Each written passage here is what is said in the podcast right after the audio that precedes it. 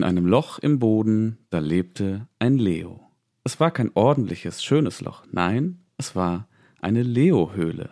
Und das bedeutet, wir sind mitten in einer neuen Folge. Schauen wir mal.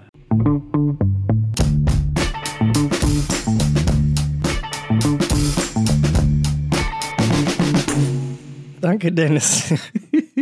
Ich finde es auch gut, dass mein Loch nicht ordentlich und nicht schön ist.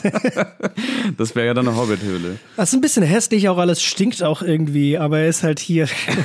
Das ist aber in Ordnung. Danke, dass du mich empfängst. Ja, achso, ja stimmt, wir sind ja eigentlich gar nicht in der Leo-Höhle jetzt. Das war eigentlich voll der Quatsch, den ich gerade erzählt habe. Wir sind in der Dennis- und Leo-Höhle. Wir sind in der Dennis- und Leo-Höhle, okay. Ja, finde ich gut.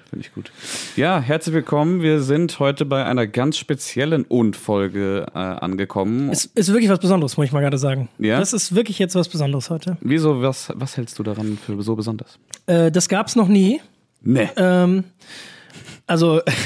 Zumindest bei uns jetzt in unserem Podcast. Also, um das kurz, um die Leute abzuholen. Ihr habt es ja im Titel schon gesehen. Heute geht es um, Achtung, Trommelwirbel. Der Hobbit, der Unextended Cut. Danke, Dennis. Es geht um den Hobbit. Es geht um den Unextended Cut. So, jetzt werden alle sagen, Moment. Was ist das denn für ein cleveres Wortspiel? Das ist ja so geistreich. Dennis und ich haben 2,5 Jahre unseres Lebens vergeudet. Aber es war zur Corona-Zeit, okay. Stimmt, nee, aber wir haben angefangen, ich weiß es noch genau, wir haben, glaube ich, so einen Monat, bevor Corona losging oder so, haben wir damit angefangen. Ah, okay. Und sind dann voll in die Corona-Zeit reingeschlittert. Ja, dann haben wir uns auch zwischendurch Monate nicht gesehen und dann doch. Und dann haben wir uns so irgendwie heimlich getroffen zu der Zeit, wo man das noch gar nicht durfte. Darf man das jetzt sagen? Wahrscheinlich nicht, aber ja, haben wir getan. Ich weiß nicht, ob uns da jetzt irgendwer anzeigt, deswegen. Gucken wir mal. Und haben die 3 Hobbit-Filme, die es gibt, von Peter Jackson aus den Jahren 2012, 13, 14, glaube ich, oder sowas. Ja, kann sein. Runtergeschnitten auf einen einzigen Film, der dem Buch hoffentlich etwas gerechter wird. Und insgesamt, glaube ich, 3 Stunden, 20 Minuten haben wir oder sowas. Irgendwie sowas, genau. Also er ist etwas weniger als 3,5 Stunden. Ich meine, der Abspann allein geht 15 Minuten. Genau, aber aus ungefähr, also aus fast 10 Stunden Film. Genau. Also wir haben uns auch hierbei an den eben Extended Editions orientiert. Die haben wir rangezogen, um diesen Film zu drehen. Also wirklich alles, was Peter Jackson und Team da fabriziert haben. Genau. Und das, weil eben da gibt es nämlich sehr viele Szenen in diesen Extended Editions, die zwar aus dem Buch sind, es aber nicht in die Kinofassung geschafft haben. Die wir eigentlich richtig schön fanden. Wie zum Beispiel die erste Begegnung mit Beorn, wo sich die Zwerge so nacheinander vorstellen. Stimmt, die ist ja gar nicht, das ist so eine schöne Szene, die ist das gar nicht im Kinocut. Genau, im Kino, in den Kinocut haben es halt viele so aufregende Action-Szenen und so geschafft, die halt eigentlich überhaupt so nie im Film, im Buch vorkamen. Ja. Wir sollten noch dazu sagen, für die Leute, die das jetzt hier auf Spotify oder sonstigen Plattformen hören, es gibt tatsächlich, das ist jetzt auch das erste Mal in der Geschichte unseres Podcasts, hierzu ein Video. Sprich, wir machen gerade einen Videopodcast. Ja. Aktuell sieht man nur das schöne Hobbit-Logo. Leider sieht man nicht uns. Auch wenn wir auch sehr schön sind. Aber es wird gleich tatsächlich eine Art Dia-Show geben, anhand derer wir eben einmal durch den gesamten Film gehen und versuchen, möglichst akkurat zu erklären, was und wir geändert haben, warum und wie wir das gemacht haben. Das ist natürlich jetzt nur der Notnagel, also das wird bestimmt schön. Wir dürfen euch nämlich leider den Film natürlich nicht zeigen. Ja? Wir haben den fertig geschnitten und exportiert und jetzt gammelt er bei uns auf der Festplatte rum und genau. Schön, dass wir damit so viel Zeit verbracht haben. Also wir haben das natürlich schon Leuten gezeigt, die das dann für gut befunden haben und so, aber wir dürfen das natürlich jetzt hier irgendwie nicht im öffentlichen Rahmen präsentieren, außer natürlich Peter, wenn du das hörst, Peter Jackson. Hey Peter. Hey. Wenn du das hörst, ja, gib mal Geld. Nein. Nee, lass mal treffen. So, lass mal gucken. Filmabend. Sag mal okay. Sag mal, dass wir das machen dürfen. Das wäre voll lieb. Danke, Peter. Wir haben da 2,5 Jahre unseres Lebens reingesteckt. Ne? Waren es nicht eben noch 3? Oder 3? Es war viel. Es war viel Zeit. Ja. Ja, aber man muss dazu sagen, es war eine wahnsinnig gute Schnittübung. Für all diejenigen, die sich jetzt fragen, warum zur Hölle? Seid ihr eigentlich dumm? Ja, habt ihr nichts sonst in eurem Leben zu tun? Und die Antwort ist nein. Ja. Danke, dass ihr uns gefragt habt. Nee, es gibt ja schon, also wenn man mal sich so ein bisschen im Internet herumstöbert, es gibt ja schon viele Foren, in denen Leute stolz präsentiert haben, dass sie ebenfalls ein Unextended Cut erstellt haben, wo sie die Filme mal runtergebrochen, gekürzt oder was auch immer getan haben. Und ja, ich meine, für uns, die machen das natürlich, weil sie einfach einen Hass oft auf diese Filme haben. Und wir machen das nur aus Liebe. Wir machen das nur aus reiner Liebe, aus deiner nächsten Liebe. Nee, weil für uns ist es natürlich auch als Regisseure und Editoren, die wir sind, eine mega gute Übung gewesen. Also da aus diesem ganzen Material zu gucken, wie kann man das, diesen Film noch advancen. Also wie kann man das in unserer Welt, unserer Meinung nach, verbessern. Ja. Es gibt, glaube ich, ganz viele verschiedene Varianten, was Menschen gemacht haben. Teilweise von 3 auf 2 Filme runtergekürzt oder eine 4-Stunden-Version. Ich glaube, das gab es nicht wirklich, aber ein Freund von uns hat uns doch gebeten, eine 1,5-Stunden-Version zu machen, ja, die er sich dann anschauen würde. Ja. Boah, das ist jetzt, also das ist ein bisschen arg schwer. Ja, das war wirklich, also das okay. Geht bestimmt auch. Könnte die nächste 3-Jahres-Challenge werden, aus unserem 3,5-Stunden-Schnitt noch einen 1,5-Stunden-Schnitt zu machen. Oder wir, weiß ich nicht, treffen uns mit Menschen. Das könnte man auch machen in der Zeit. Ich hab's nicht so mit Menschen. Ja, ich verstehe schon. Nee, also ist jetzt auch gerade schon am Limit, dass du hier bist. Ja, und Dennis und ich haben wirklich eine kleine Odyssee erlebt. Wir haben gelitten, wir haben geblutet währenddessen. Wir haben uns gefragt, warum ist das da? Was sollen wir jetzt tun? Das kann doch nicht sein und so. Hier und da war es natürlich auch sehr befriedigend, Dinge rausschmeißen zu können. Es gab echt schöne Momente, es gab wirklich schöne Momente. Ja. Es gab auch echt ätzende Momente, um mal ganz kurz vorzuspulen. Der dritte Film, ich habe mich eigentlich darauf gefreut, den dritten Film zu schneiden, weil ich dachte, da waren 90% raus. Alles raus. Aber wir haben dann irgendwann doch festgestellt, oh Mist. Also irgendwie, der Film ist halt jetzt so konzipiert und so strukturiert. Haben wir zu viel Loose Ends? Ja, wir müssen da irgendwie die Verbindungen behalten und da ein paar Dinge doch noch leider erzählen. Also das war wirklich Pain. Also, aber der Rest hat Spaß gemacht. Obwohl ich trotzdem sagen würde, dass der dritte am meisten verloren hat. Ja. Würde ich auch sagen. Der ist ja auch fast 3 Stunden, 2,5, 3 Stunden oder so. Und davon ist vielleicht nur noch eine 3/4 Stunde drin. Irgendwie sowas. Also, ja. Und der Ursprungsgedanke war, das eben näher ans Buch heranzuführen. Das haben wir dann so ein bisschen irgendwann verworfen und versucht einfach den möglichst in unseren Augen guten, besten Film zu erzählen. Ja, also ich glaube, wir haben schon versucht, nach wie vor möglichst nah am Buch zu bleiben, aber halt dann eben mit den Schwierigkeiten, die Filme uns aufgelastet haben, doch auch noch versucht, da diese Dinge auch noch mit einzuweben. Da kommen wir dann jetzt gleich im Laufe dieser Folge zu. Wie gesagt, gleich geht es los mit einer wunderschönen Diashow, die wir sehr akribisch vorbereitet haben. Das ist jetzt also auch nichts, was irgendwie wir erst im Nachhinein, also das, was ihr jetzt gleich sehen werdet, ist nichts, was wir erst im Nachhinein erstellt haben, sondern wir haben das vorbereitet und gehen da jetzt wirklich Bild für Bild eben durch und sprechen so ein bisschen drüber, was wir getan und was wir nicht getan haben. Ja. Also, das ist die Folge für, ja, auch Herr der Ringe-Fans. Wollen wir vielleicht noch ganz kurz sagen, warum wir das überhaupt gemacht haben? Ich weiß, es ist eine Übung und wir lernen daraus und so, aber warum kommen Menschen auf die Idee, überhaupt den Hobbit so zusammenzukürzen? Es kommt jetzt keiner auf die Idee, Herr der Ringe zusammenzukürzen. Ja, aber Herr der Ringe grundsätzlich schon mal ein 12-stündiges Meisterwerk ist. Richtig. Das können wir schon mal so festhalten. Ja. Der Hobbit, ich weiß auf jeden Fall noch, dass wir uns sehr, sehr lange, also wirklich über Jahre, glaube ich, immer mal wieder gemeinsam darüber aufgeregt haben, was die Filme falsch gemacht haben, unserer Meinung nach, und wie es nur kleine Schnittänderungen vielleicht verbessern könnten. Ja. Und so ist dann irgendwann diese Idee entstanden, so, hey, dann lass es doch halt einfach mal machen. Ja, der Hintergrund ist auch, dass Herr der Ringe sind 3 Bücher, für alle, die das nicht wissen sollten. Und diese 3 Bücher wurden in 3 sehr langen Filmen verfilmt. Der Hobbit ist ein Buch. Und dieses eine Buch wurde dann geplant dem Studio für 2 Filme. Und während die das dann gedreht haben, kam das Studio irgendwann, das Warner Brothers. Ja. Und meinte so, ey, Money! Money! Ey, Peter, Money! Mach mal noch einen Film. Mach mal 3 draus. Und dann war Peter Jackson so, okay, Money, gut. Wobei, ich habe jetzt noch eine andere Story gehört, um da ganz kurz drauf einzugehen, bevor wir da in den Schnitt starten. Und zwar war Guillermo del Toro derjenige, der diese Filme machen sollte. Ja, dann hat sich das ja alles gezogen. Irgendwann hat er gesagt, so, nee, ich ich muss jetzt raus, ich will jetzt meine eigenen Filme wieder machen, sorry Leute, aber ich bin weg. Und dann standen die da und haben gesagt, was machen wir jetzt?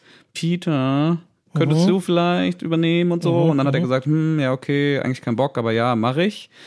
Und dann haben sie aber eben nicht das Startdatum für diesen Film weiter nach hinten geschoben, damit Peter nochmal die gleiche Vorbereitungszeit kriegt wie Guillermo del Toro, so, sondern er musste dann einfach quasi von vorne anfangen zwar auch, aber halt in viel weniger Zeit. So, und dann ist nämlich Folgendes passiert, die haben dann angefangen zu drehen und zu drehen und zu drehen und irgendwann war er an einem Punkt, wo er gesagt hat, ey, ich weiß gerade nicht mehr, was ich hier mache, weil ich hatte einfach nicht genug Vorbereitungszeit und dann haben die gesagt, okay, dann mach halt 3 Teile, dann hast du nämlich noch mehr Zeit, dir zu überlegen, was du für das letzte Drittel des Buches quasi machen möchtest. Eigentlich nur die letzten 10%, die dann gestreckt wurden. Wir hätten lieber mal den Kinostart einfach nach hinten legen sollen. Ja, eigentlich, ja. Aber ja, so ist auch eine Theorie auf jeden Fall. Es gibt auch dieses tolle Bild von Peter Jackson. Es gibt ja immer auch zum Hobbit ein, finde ich, wahnsinnig tolles Making-of. Auf jeden Fall. Also das ist sehr sehenswert trotzdem. Das heißt trotzdem, ich meine, die Filme kann man auch schauen, aber sie kommen auf jeden Fall nicht an die Qualität der Herr der Ringe-Filme ran. Bei weitem nicht. Nee. Da gibt es so ein Bild von Peter Jackson. Es ist irgendwie mittendrin und das ist so ein Komplettchaos und er weiß nicht mehr, wo oben und unten ist und hält irgendwelche Skriptseiten in der Hand, wo er überhaupt nicht mehr weiß, wo die eigentlich jetzt gerade hingehören und so. Und dann hat er so mal gesagt, okay, es müssen jetzt mal alle vom Set. Es gehen jetzt alle vom Set, ich kann nicht mehr, geht bitte alle hier runter. So. Und dann gibt es so ein schönes Bild, wie er einfach so mit dem Gesicht in den Händen vergraben auf der Steintreppe sitzt und die Kamera zoomt so langsam raus und er sitzt in so einer riesigen Kulisse, komplett alleine, einfach nur noch am Verzweifeln, weil er nicht mehr weiß, wohin soll. Ja. Ja. Das beschreibt es ganz gut. Das gibt ganz gut das Bild wieder und dessen, was Peter Jackson wohl bei den Hobbit-Filmen passiert ist. Deswegen würde ich ihm da auch und generell der ganzen Crew und dem Team überhaupt, die an diesem Film mitgemacht haben, überhaupt nichts ankreiden wollen.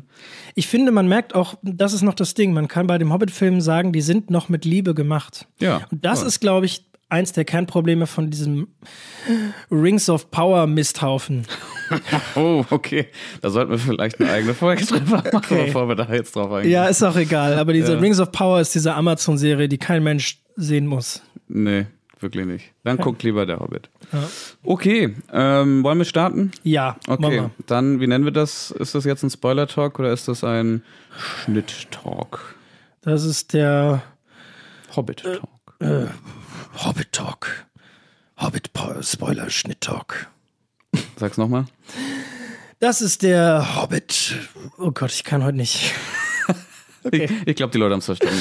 Okay, herzlich willkommen. Der Hobbit-Spoiler-Schnitt-Talk. Hobbit-Spoiler-Schnitt-Talk, danke. Ja, dann starten wir doch direkt mal mit dem allerersten Bild oder den ersten Bildern, die wir in unserer Version nicht sehen. Yes. Und es beginnt mit der Stadt Tal. Beziehungsweise als erstes sehen wir natürlich erstmal Bilbo in seiner Höhle, der anfängt, die Geschichte zu erzählen von Tal. Und dann kommt so eine Art, so Herr der Ringe-artiger Prolog, der auch so berühmt ist, ne? Wie in Herr der Ringe, dieses Ganze, wo Galadriel was flüstert und so. Und der Prolog war jetzt von Herr der Ringe zumindest sehr gut, sehr schön. Ja. Obwohl, ganz kurzer Fun-Fact, Peter Jackson und Co., die wollten den damals gar nicht. Die wollten den nicht machen. Das Studio hat gesagt, wir brauchen das aber, damit die Leute die Welt checken. Und dann haben die den nur widerwillig gemacht. Und jetzt, das hier ist halt so, ja okay, Herr der Ringe hat das gut funktioniert, dann machen wir es hier halt auch. Ja. Auch wenn es unnötig ist. Und Dennis und ich fanden halt, das ist viel zu viel. Also es macht eine viel zu große Geschichte auf. Genau, und stattdessen, und wir nehmen uns die Möglichkeit, dass unsere Welt durch die Augen unseres Protagonisten Bilbo nach und nach für uns erzählt und erklärt wird. Erkundet wird vor allem. Genau, erkundet. Genau, also wir entdecken diese Welt mit ihm zusammen durch seine Augen. Ja, so ein bisschen das Harry Potter Prinzip. Genau, richtig. Dass du als Figur wo reinkommst und dann staunen kannst über all das, was du siehst. Matrix, Jurassic Park, all das. Ja. Genau, ja. So, und eben nicht durch so einen Prolog hier alles schon mal vorweggenommen wird. Im nächsten Bild haben wir dann tatsächlich Erebor, also dieser ganze Prolog erzählt eben die Geschichte von Tal, von Erebor, die Stadt mit den Zwergen, natürlich auch den Arkenstein. Der Berg, in dem sie wohnen. Genau, in dem die Zwerge wohnen und auch der Arkenstein, dieser McGuffin, der dann da auch wieder aufgemacht wird. Was ist so ein McGuffin? Wichtig. Erzähl uns das ganz kurz. Hatten wir das nicht schon mal? Bestimmt, aber lass mal kurz die Leute abholen. McGuffin, was ist ein McGuffin? Im Grunde ist es kann alles Mögliche sein, meistens ist es irgendein random Objekt, das quasi die Story des Films vorantreiben soll. Aber das Ding hinter so einem McGuffin ist ganz häufig, dass es eigentlich nicht wirklich eine Bedeutung hat. Also für die Geschichte. Für die Geschichte. Ja. Ganz, ganz tolles Beispiel für ein McGuffin ist die Hasenpfote aus Mission Impossible 3. Mhm. Es geht nämlich darum, Tom Cruise alias Ethan Hunt soll diese Hasenpfote für den Bösewicht beschaffen, sonst bringt er seine Frau um. Und dann macht er das halt den ganzen Film über. Versucht er, diese Hasenpfote zu beschaffen. Man weiß nicht wirklich, was es ist. Man weiß nicht, was es ist, wofür ist sie da. Man weiß nur, der Böse will sie haben, deswegen kann sie nichts Gutes sein. Aber that's it. Ja. So, aber sie bringt die Story ins Rollen. Es gibt auch ein anderes sehr gutes Extrembeispiel ist aus Pulp Fiction. Ja, klar. Das ist, finde ich, auch immer ein gutes Beispiel, weil er das ja wirklich da ausreizt. Genau, ich glaube, da treibt er das so auf die Spitze, um es auch irgendwie so ein bisschen lächerlich zu machen. Genau, da ist es so, dass es quasi alle wollen einen Koffer. Und also alle Parteien in diesem Film sind auf der Jagd nach so einem Koffer. Und dieser Koffer, da muss was ganz Tolles drin sein. Und man sieht immer noch Einstellungen, wie sie den Koffer öffnen und dann scheint da irgendwie so Licht auf sie. Licht genau, so goldenes Licht. Und die sind so, krass, okay. Und schließen ihn wieder und gehen dann damit halt weg. Aber niemand weiß, also von den ZuschauerInnen weiß niemand, was da drin ist. Ja. Und das ist halt auch unwichtig. Und der Fun-Fact aus Pulp Fiction ist, dass da auch nie was drin war. Da ist einfach nur eine Glühbirne drin, die halt leuchtet. Ja. So, das ist quasi das, was da tatsächlich drin ist. Okay. Ja, also so viel zum McGuffin und das ist in diesem Fall hier auch so. Also dieser Arkenstein, es wird immer so ein Bohai drum gemacht, das ist das Königsjuwel und. Ja, aber und? Blablabla bla, Wayne. Was? Ja, dass wenn du den hast, dann bist du der König. Aber warum? So, ihr habt den doch auch nur gefunden im Berg. So, ihr macht da eure eigenen Regeln. Und ist dir aufgefallen, dass die Filme da auch nie eine Antwort für haben? Nee, gibt ja auch keine. Ja. Also, haben sie sich ja ausgedacht. Sieht einfach schön aus. Ja, leuchtet toll. Super. Naja, genau. Den haben wir also auch rausgeschmissen, zumindest eben aus der Vorgeschichte. Gibt's den eigentlich in den Büchern? Es gibt den in den Büchern. Ja, okay. Aber der wird ja nur mit ein paar Sätzen mal erwähnt. Ja, weil der auch eigentlich scheißegal ist. Ist auch scheißegal. Genauso wie eben die Vorgeschichte. Jetzt in unserem nächsten Bild sehen wir hier Franduil, den König von Legolas. Der Papa von Legolas, der König der Waldelben, der da im Clinch mit den Zwergen irgendwann steht, weil die Zwerge wollten denen kein Gold abgeben. Ich weiß nicht mehr. Egal. Unwichtig. Deswegen ist rausgeflogen. So. Also. Kurzer Funfact nur zu Franduil. Wird gespielt von, habe ich vergessen, wie er heißt. Jedenfalls hat, glaube ich, der Sohn Christopher Tolkien von Tolkien selbst mal gesagt, dass das quasi am nächsten rankommt zu dem, wie er sich Elben vorgestellt hat. Ich finde ihn auch wahnsinnig gut. Ja. Ich finde ihn einen grandiosen Schauspieler, müsste ich jetzt auch nochmal, irgendwo in meinem Hinterkopf schlummert der Name, egal, toller Schauspieler, aber ist rausgeflogen aus dem Prolog. Nächstes Bild. Wir sehen jetzt tatsächlich das, was wir wirklich als erstes in unserem Film sehen, nachdem wir Bilbo einmal kurz vorgestellt haben, nämlich Frodo. Warum? Yay. Weil, das hat ganz schön gepasst. Wir haben quasi einfach das alles rausgeworfen. Das heißt, der Film beginnt einfach mit Bilbo, der sagt, so Frodo, ich muss dir was erzählen. Und dann kommt einfach dieser typische Satz, mit dem Dennis jetzt auch den Podcast geöffnet hat, in einem Loch im Boden. Da lebte ein Hobbit. Und dann haben wir hier wir haben so eine Cameo-Sequenz. Was ist ein Cameo? Ein Cameo. Mm. Ein Cameo ist quasi eine bekannte Rolle oder ein bekannter Darsteller oder Darstellerin, die für nur eine einzige Szene, manchmal nur ein einziges Bild in einem Film auftaucht. Ja.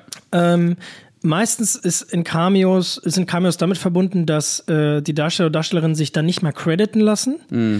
In einem Abspann, dann ist es nämlich richtig cool. Also zum Beispiel, weiß nicht, Brad Pitt hat ein Cameo in Deadpool 2 zum Beispiel. Yeah, yeah. Ein einziges Bild, wo man ihn sieht und der taucht im Abspann nicht auf, weil dann ist es so richtig cool. Wusstest du, dass Daniel Craig in einem der neuen Star Wars Filme mitspielt? Ja, Daniel Craig spielt einfach so einen Stormtrooper. Ja, das heißt, man sieht ihn einfach nicht, also unter einem Helm. Und das sind halt so, Fun-Momente für Leute, damit Leute dann so, guck mal. Und das war es auch schon wieder. Ja, und genau das haben wir hier versucht. Denn wie unser nächstes Bild zeigt, hier wieder mit einem roten Kreuz versehen. Also auch für die den Podcast nur hören. Wir haben über die Bilder, die wir quasi rausgenommen haben oder die Szenen, einfach ein fettes rotes Kreuz gelegt, weil das ist ja eindeutig. Damit kann das auch jeder verstehen. Mhm. Was wir dann nämlich weiter rausgenommen haben, ist der ganze Rest von Frodo. Dann sprechen irgendwie Frodo und Bilbo nochmal über irgendwas. Ist unwichtig, bringt die Story nicht weiter. Scheißegal, kann raus. Der Cameo war nett. Ja. Mehr brauchen wir aber auch nicht. Danke. Zurück gehen wir wieder zu unserer Version, und zwar sitzt jetzt der ältere Bilbo auf seiner Bank und bläst ein Rauchring so in die Luft. Das, so. Ja. Genau. Und was da jetzt nämlich ja kommt, ist das, was diese drei Filme alle gemeinsam haben, nämlich die haben ja nochmal einen Untertitel. Die haben ja nicht nur, die heißen ja nicht alle einfach nur Der Hobbit, sondern Der Hobbit, eine unerwartete Reise, Smaugs Einöde und die Schlacht der Fünf Heere. Ja. So, und die werden immer schön eingeblendet, aber die konnten wir ja nicht jedes Mal drin lassen, deswegen mussten wir uns irgendwie überlegen, wie wir die loswerden. Und im ersten Teil passiert das ja vor blauem Himmel, der Rauchring schwebt in die Luft, dann taucht da der Titel auf und plötzlich kommt Gandalf rein und der Titel verschwindet und der Rauchring löst sich in Luft auf. Das haben wir nicht gemacht. Wir haben diesen Rauchring, wir sehen doch, wie der in den blauen Himmel fliegt. Dann schneiden wir auf eine totale von Beutelsend. Die haben wir uns aus irgendeiner anderen Szene genommen. Aus irgendeiner anderen Szene. Ich weiß gar nicht mehr, ob die vorher oder später irgendwo kommt. War auch vollkommen egal. Also wirklich eine schöne, weite Totale, wo wir einmal Hobbingen und Beutelsend eben sehen. Wir haben die Musik, die so langsam ausklingt. Da, ist ganz schön. Und dann schneiden wir wieder zurück auf den Rauchring, nun ohne den Titel, und Gandalf kommt rein und der Rauchring löst sich in einen Rauchschmetterling auf. Ja.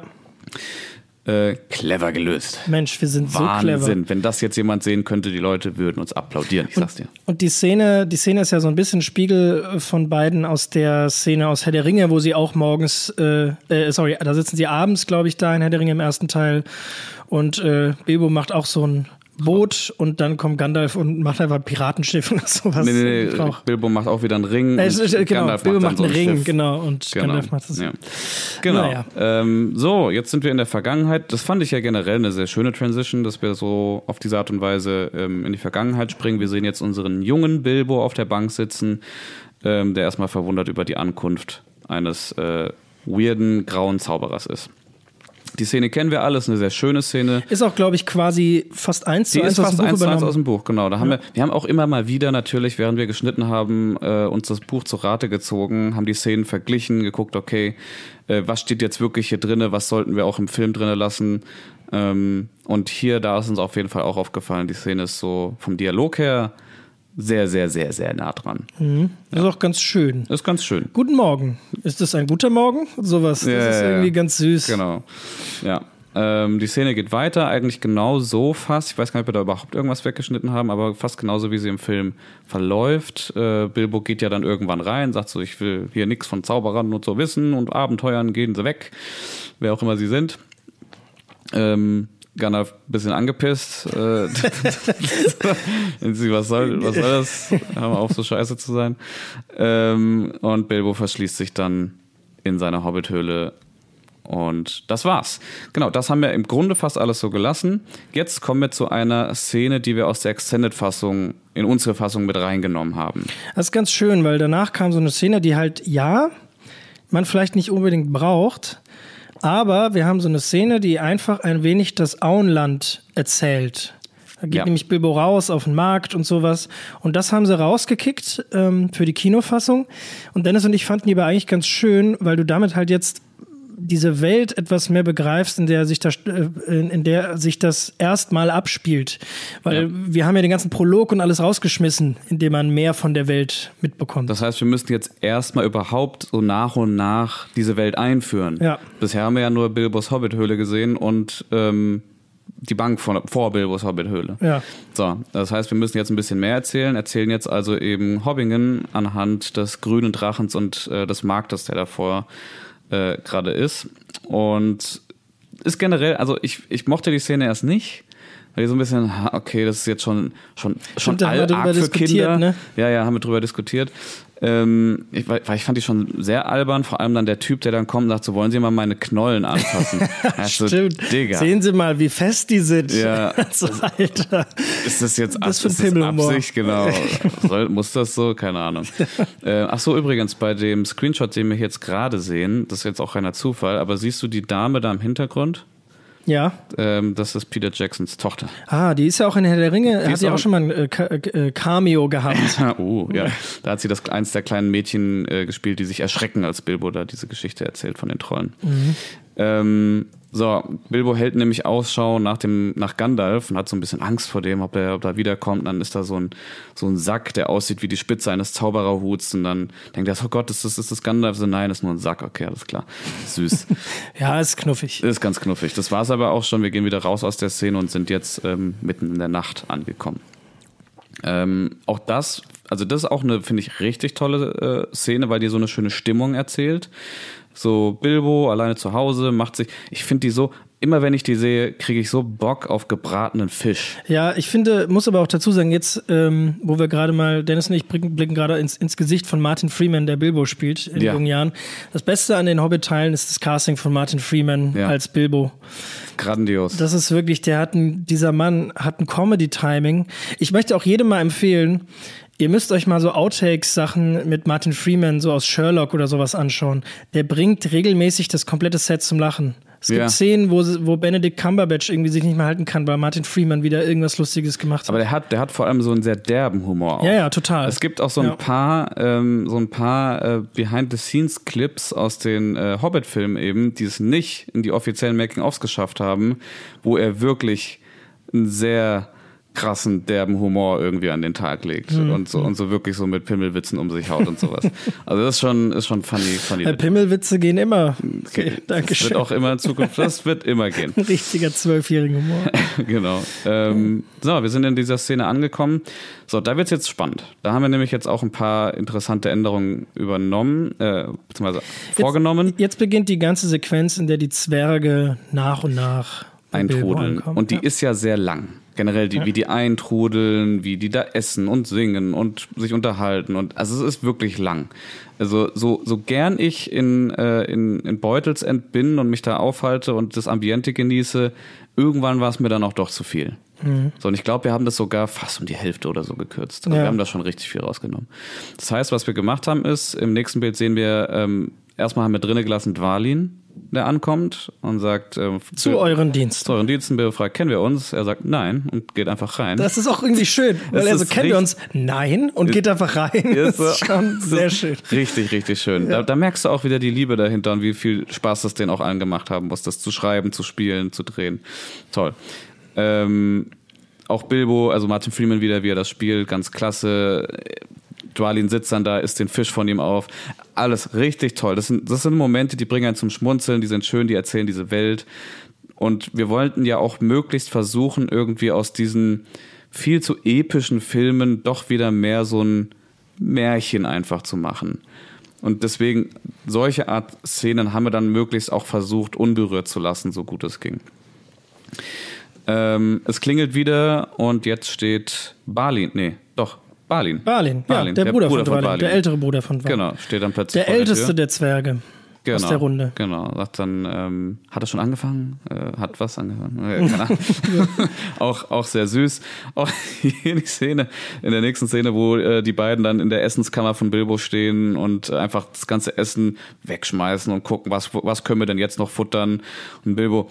Ich muss jetzt einfach mal sagen, es tut mir leid. Er sagt, ich kenne euch beide. Er möchte sagen, ja, ich weiß nicht, was ihr hier macht und ich kenne euch beide nicht. Das musste mal gesagt werden, es tut mir leid. Genau, und dann dreht sich Balin um und sagt, Entschuldigung angenommen. Das ist so geil. Das mag ich richtig gerne. Und dann futtern sie weiter. Ja, genau. So, und dann klingelt's wieder. So, was passiert jetzt eigentlich? So, jetzt eigentlich klingelt es und jetzt fallen so... Nee, noch nicht. Ah, nicht? Was passiert eigentlich, genau. Weil in unserer Version... So, wir sehen es jetzt hier auf dem Bild, kommen jetzt alle restlichen Zwerge an. Wie viele Zwerge sind es eigentlich? 13. So, 2 sind bisher da. Auf diesem Bild hier kann man zählen. 1, 2, 3, 4, 5, 6, 7 sind da jetzt durch die Tür gefallen. Ah, es sind noch mal mehr Stufen. Es kommen noch mal einzelne mehr Zwerge. Genau. Ja. Die erzählen aber, dass jetzt tatsächlich die restlichen 11 auf einmal gekommen sind. Genau. Aber das fällt keinem auf. Wenn du diesen Film im Fluss siehst und nicht das Bild jetzt so hier stoppst, wie wir das gerade tun, dann fängst du nicht an zu zählen, wie viele Zwerge sind denn das eigentlich. Dann fällt einfach ein Haufen Zwerge durch die Tür und fertig ist es. Genau, das heißt, die Brüder erzählen mir nicht, wie die ankommen.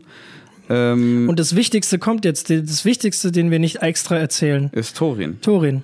Das Problem, was Dennis und ich gesehen haben, eins der größten Probleme in den 3 Filmen, ist in der Person von Thorin Eichenschild wiederzufinden. Eichenschild, ja. Eichenschild.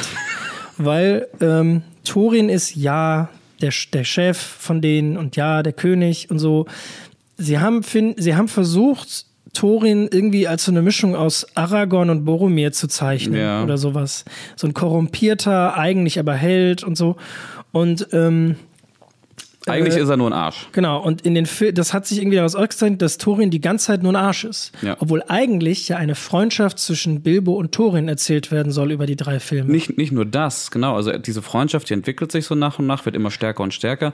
Und die Zwerge, die himmeln denen ja auch die ganze Zeit an. Ja. Die sind so beeindruckt von ihrem Anführer. Und du denkst, warum? Der ist so scheiße zu denen die ganze Zeit. Und der kriegt halt auch in dem Film extra nochmal so einen extra Einlauf. Der kommt dann später als letzter, nachdem alle schon gefespert und gegessen haben, kommt er dann und hat nochmal seinen großen Auftritt. Und dann ändert sich auch die ganze Stimmung, dann wird es plötzlich ernst und so. Ja. Und Dennis und ich haben überlegt, haben eine Weile drüber nachgedacht und gesagt, komm, das machen wir mal nicht. Wir haben dann erst nochmal ins Buch geguckt und im Buch taucht er nämlich, ist der tatsächlich da dabei. Ja. Der fällt da auch mit denen rein. Und ist halt einer von den Zwergen. Ja. Der ist halt auch ein Zwerg, der und ist der Chef nicht, und so. Ist nicht der dann so einen extra Auftritt braucht und dann beschwert er sich, also bevor irgendwas gesagt wird, beschwert er, ich hätte es fast nicht gefunden, hab mich hier verirrt. Blablabla. Ist halt erstmal am Rummeckern, wo du erstmal denkst, okay Bro, du kannst auch draußen bleiben eigentlich.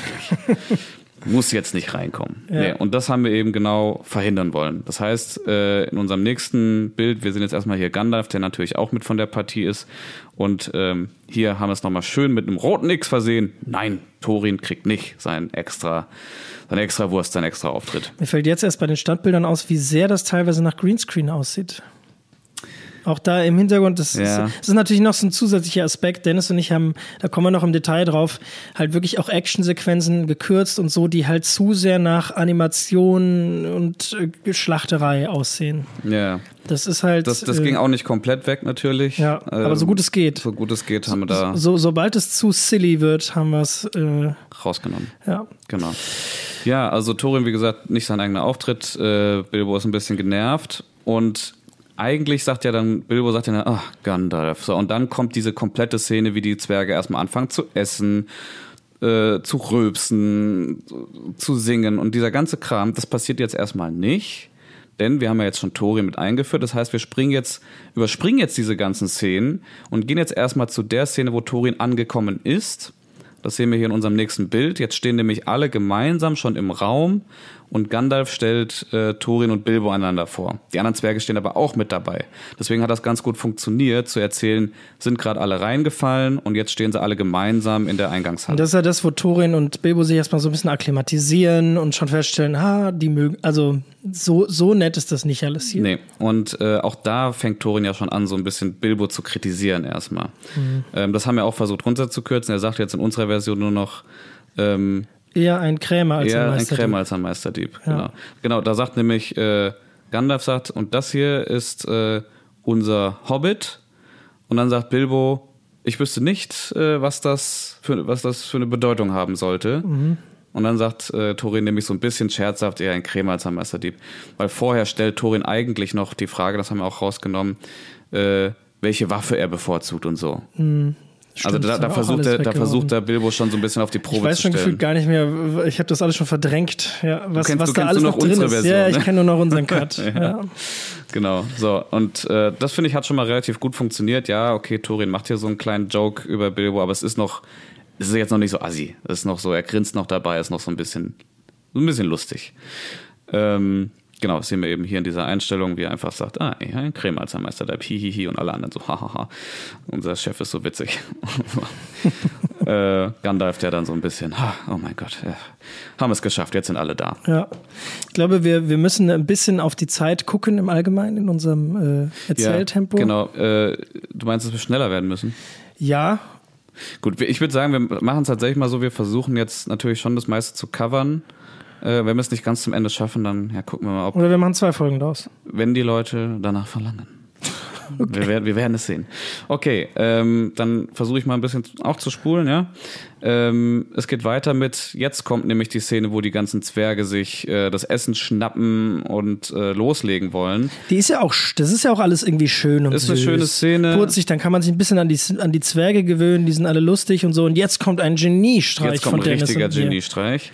Willst du ihn erklären? Ja, also in dem Film ist es so, dass dann Balin, der älteste Zwerg, und Thorin so eine ganz bedeutungsschwangere Unterhaltung darüber haben, dass sie jetzt was vorhaben und so und dass sie da hingehen wollen und dass das total schwierig wird und hahaha und sowas.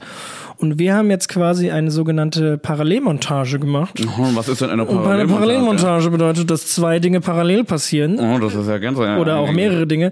Und jedenfalls haben wir quasi die Zwerge auf der einen Seite da festmachen lassen und so. Und das immer wieder zwischengekattet mit dieser Unterhaltung, dem Dialog zwischen Balin und Thorin. Dadurch kriegt das so ein bisschen weniger, wird das ein bisschen weniger bedeutungsschwanger und man hat trotzdem das Gefühl, ah, da kommt mehr.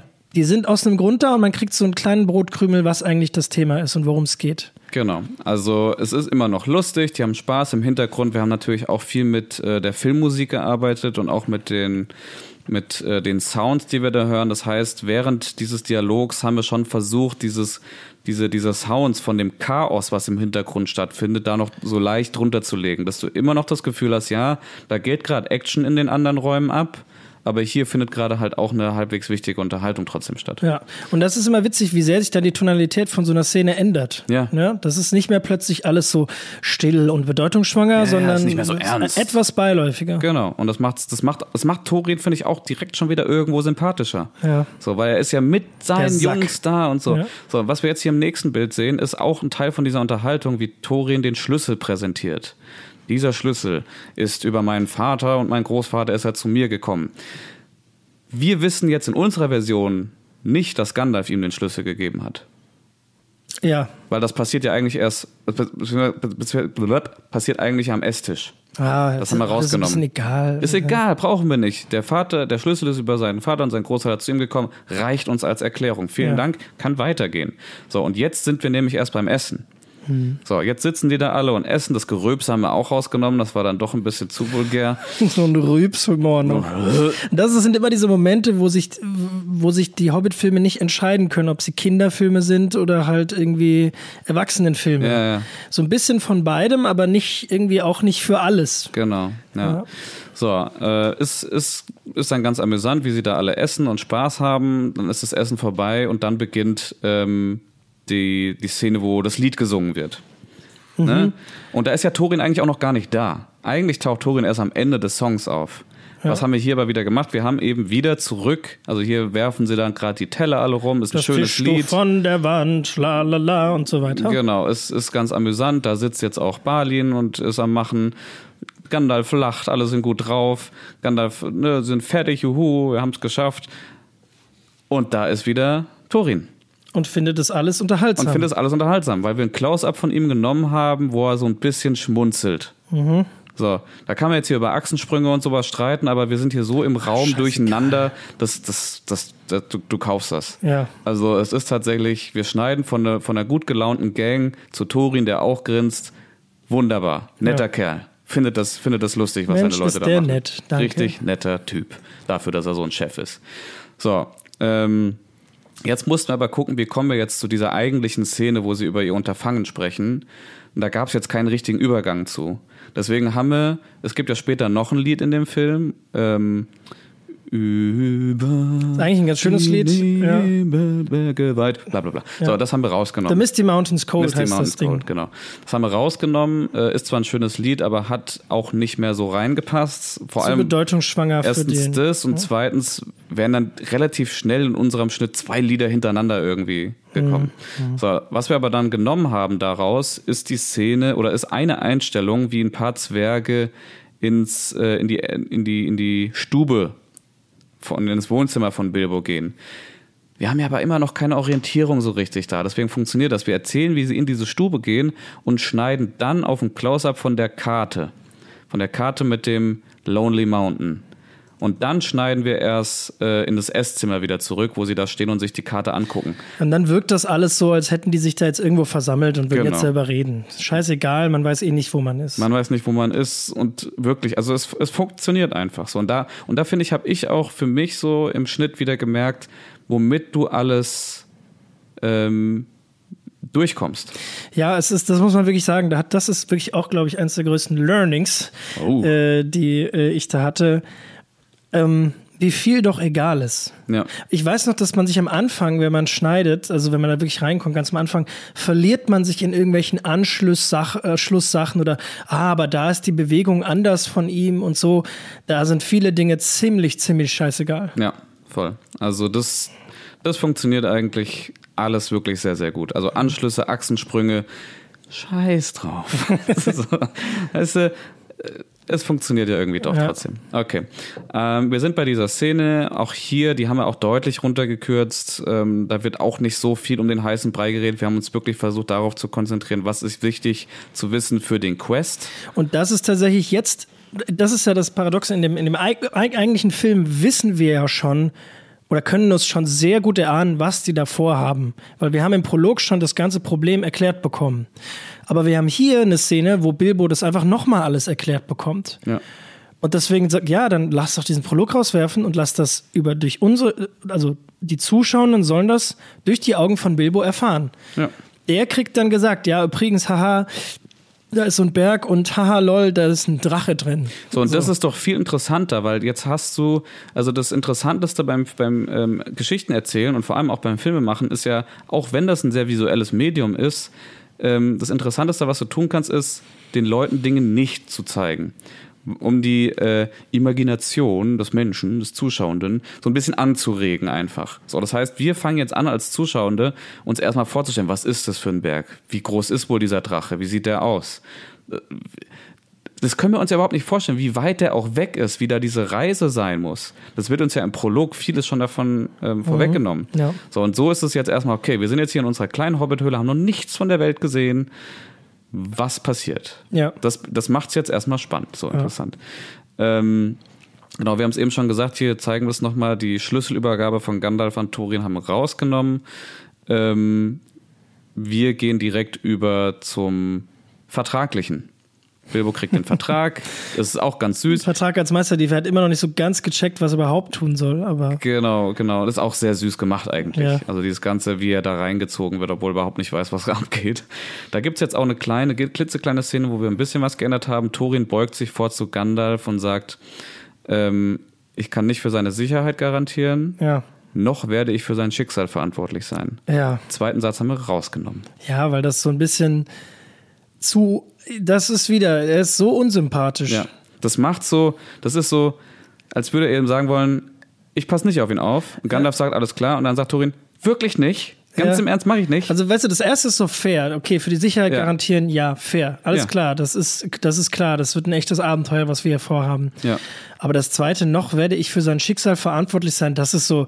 Naja, Digga, eigentlich schon, Alter. Ihr passt doch alle ein bisschen aufeinander auf, Mann. Ja, so, das ist einfach nur, der ist mir scheißegal. Ja, genau. Hauptsache, er stört mich nicht. Ja. So, das heißt, jetzt antwortet Gandalf einfach nur auf das, ich kann nicht für seine Sicherheit garantieren, antwortet Gandalf mit, ich verstehe. Passt. Dankeschön. Bumm. Ja. Bilbo kippt um. Weil er an den Drachen denken muss. Funny, lustig. Ja. So, jetzt nächste Szene ist auch relativ so geblieben. Wir sind wieder in der Stube. Gandalf versucht, Bilbo zu überreden, doch mitzumachen, aber Bilbo entschließt sich dagegen. So, das könnte man vielleicht ganz kurz erwähnen, warum das unbedingt drin bleiben muss. Ja, erklär doch mal die Hero's Journey. Ich kann die leider nicht ganz auswendig, weil kannst du die komplett auswendig? Na klar. Digga, okay. Lass mich kurz Wikipedia öffnen. Okay. Also im Endeffekt, die Hero's Journey ist quasi ein ganz klassisches System, kann man sagen, wie Geschichten erzählt werden. Und Herr der Ringe, mal als Beispiel, ist eine ganz klassische Hero's Journey. Das ist es sind 16 Punkte insgesamt. Es ist immer unterschiedlich. Ich habe da schon verschiedene Versionen gesehen. Okay, aber ich glaube, roundabout 16 Punkte, die alle in einer Geschichte auftauchen und die alle nach und nach passieren. Und unter anderem zum Beispiel, du hast unser Protagonisten, die Welt vom Protagonisten wird gezeigt, oder Protagonistin natürlich, und dann irgendwann kommt Call to Adventure. Genau, Call to Adventure, das heißt, er wird aufgefordert oder sie wird aufgefordert, jetzt auch in das Abenteuer zu gehen. So, aufgefordert ist jetzt so ein Wort. Es kommt, ist natürlich, das kann sich ganz unterschiedlich in jeder Geschichte ausspielen. Und das ist hier jetzt ja mehrfach passiert. Das ist direkt am Anfang des Films, wo Gandalf plötzlich vor ihm vor der Bank steht und sagt, so, ich nehme dich mit auf ein Abenteuer. Ja. Das war schon der erste Call to Adventure. Oder Matrix, Neo, der die Mail bekommt oder sowas hier mit dem White Rabbit, Follow the White Rabbit und sowas. Das ist quasi schon der Call. Genau, so. Und was dann in der Regel nämlich als nächstes folgt, das ist ganz essentiell, ist der sogenannte Refusal. Genau, Refusal of the Call, das heißt, unsere Protagonistin sagt quasi, nee, das hier, das machen wir nicht und so, ich bleibe da, wo ich bin, da bin ich gut und wir machen das alles nicht. Das ist ein ganz wichtiger Teil in dieser Weltreise, in diesem Hero's Journey, in dieser Heldenreise. Das gibt's auch in Herr der Ringe. Frodo will auch erst nicht los. Genau, richtig. Und das macht hier Bilbo eben auch. Ganz klassisch sagt, nee, sorry, dafür hast du den Falschen ausgesucht und geht. Ja. Also das ist wirklich ganz classical Storytelling, aber so funktionieren Märchen, Abenteuergeschichten in der Regel immer. Harry Potter auch, also das ist sehr, sehr oft so. Ja, wir gehen in die nächste Szene, die es in unserem Film nicht mehr gibt, nämlich der Misty Mountain. Ja, Gesang. Lalala und so. Lalala. Ja. Stattdessen schneiden wir auf ein Bild von einem Schornstein, wo noch so ein paar Funken raussteigen in den Nachthimmel. Das haben wir eben, wie gesagt, wir haben diese Gesangssache rausgeschnitten und gehen direkt von Bilbo geht zu Bett, wir sehen den Schornstein und es ist der nächste Morgen. Ja, also wir haben wirklich einfach nur, nee, ich will da nicht mit, Nacht, Dankeschön. Nächster Morgen, niemand ist mehr da. Niemand ist mehr da. Auch eine schöne Szene, wie Bilbo da so langsam durchs Haus, das ist wieder ganz ruhig, ganz leer, ganze Aufregung vom Farben, das Werk richtig schön. Ist auch, finde ich, cinematisch ein schöner Moment, weil dieses Umdenken von Bilbo, ist mir auch damals schon aufgefallen, passiert nur in einem einzigen Bild. Wir haben einfach nur eine Kamerafahrt vor Bilbo und hin und her, der sich umschaut in seiner jetzt wieder leeren Wohnung und wir sehen einfach den langen Flur hin zur Tür. Und Bilbo guckt einfach nur und du merkst, Moment, der ist vielleicht doch nicht so zufrieden mit dem, was er da macht. Und das war's schon. Ja, ist sehr schön. Und dann entdeckt er aber eben den Vertrag auf seinem Tisch liegen, der von allen unterschrieben wurde, außer von ihm. Und jetzt entschließt er sich eben, und das ist eben auch ganz wichtig für die Heldenreise, dass er sich selbst aus eigenen Stücken dazu entschließt, mitzumachen. Entschließt er sich, okay, ich bin dabei. Und wir sehen ein paar schöne Aufnahmen von Hobbingen, wie er losrennt. I'm going on an adventure. Woo. Hey, los geht's. Und wir sind bei unseren Zwergen, die alle auf ihren kleinen Ponys sitzen. Übrigens alles eigentlich Pferde, die dann durch Hair and Make-up so designt wurden, als wären sie Ponys. Wie haben sie das dann bei Gandalfs Pferd gemacht? Das müsste ja dann noch größer sein. Oder er hat doch ein Pferd. Das ist ein Pferd, ja. Aber ich habe das weiß ich nicht. Ich meine, die haben ja da generell viel mit. Der Ring hat ganz viel mit Tricks. Entschuldigung, das heißt Forced Perspective. Forced Perspective ist quasi eine Art und Weise, das Bild zu manipulieren, indem man quasi aus dem Winkel der Kamera es so ermöglicht, indem Figuren weiter weg oder näher dran sind am Bild, dadurch kleiner oder größer wirken zu lassen. Oder auch Objekte, alles Mögliche, geht mit allem Möglichen. Und das ist in Herr der Ringe sehr, sehr viel eingesetzt worden und in Hobbit leider nicht mehr ganz so viel, aber auch noch. Genau, die Szene, wie Gandalf mit am Tisch sitzt, mit dem Zwergen zum Beispiel. Die Szene mit den Zwergen haben sie komplett echt gedreht im Set und Gandalf hingegen saß komplett alleine in einem Greenscreen-Raum. Das muss wohl sehr frustrierend gewesen sein. Ja. Auch diese Szene relativ ähnlich wie im Original. Bilbo ist stolz, wieder dabei zu sein. Wir haben so ein paar Kleinigkeiten weggelassen. Bilbo sitzt jetzt auf seinem Pony und reitet mit. Dann gibt es nochmal diesen kurzen Moment, wo er sagt, so, ich habe mein Taschentuch vergessen, ich muss nochmal umkehren. Und dann sagen die, nein, du musst jetzt weiter. Und das haben zum Beispiel wir auch rausgenommen, weil er hat doch schon zugestimmt, dass er mitmacht. Ja. Wir können ihn jetzt nicht schon wieder umkehren lassen wollen. Ja. Ich glaube, das war so, diese Idee war, weil im Buch denkt er ganz oft an zu Hause, da denkt er an sein Taschentuch, da denkt er an seinen warmen Kamin, da denkt er an seine Küche und dann steht er immer, und das wird nicht das letzte Mal gewesen sein, dass er daran gedacht hat. Ja, aber er denkt es, so, weißt du, er behält es aber für sich und das ist der entscheidende Unterschied. Hier spricht das aus, sagt so, ey, du, Leute, ich will nochmal zurück, so, hab was vergessen und nein, passt nicht. Du bist jetzt auf dem Abenteuer, also zieh's auch durch. Und das macht er auch in unserer Version. Und wir haben ein paar schöne Shots vom wunderbaren Neuseeland, wie sie da ein bisschen umherlaufen. Das finde ich auch immer, das finde ich witzige, wenn Leute, die Herr der Ringe oder Hobbit nicht mögen, sagen, ja, das sind ja immer nur Menschen, die wandern. Ja, stimmt. Naja.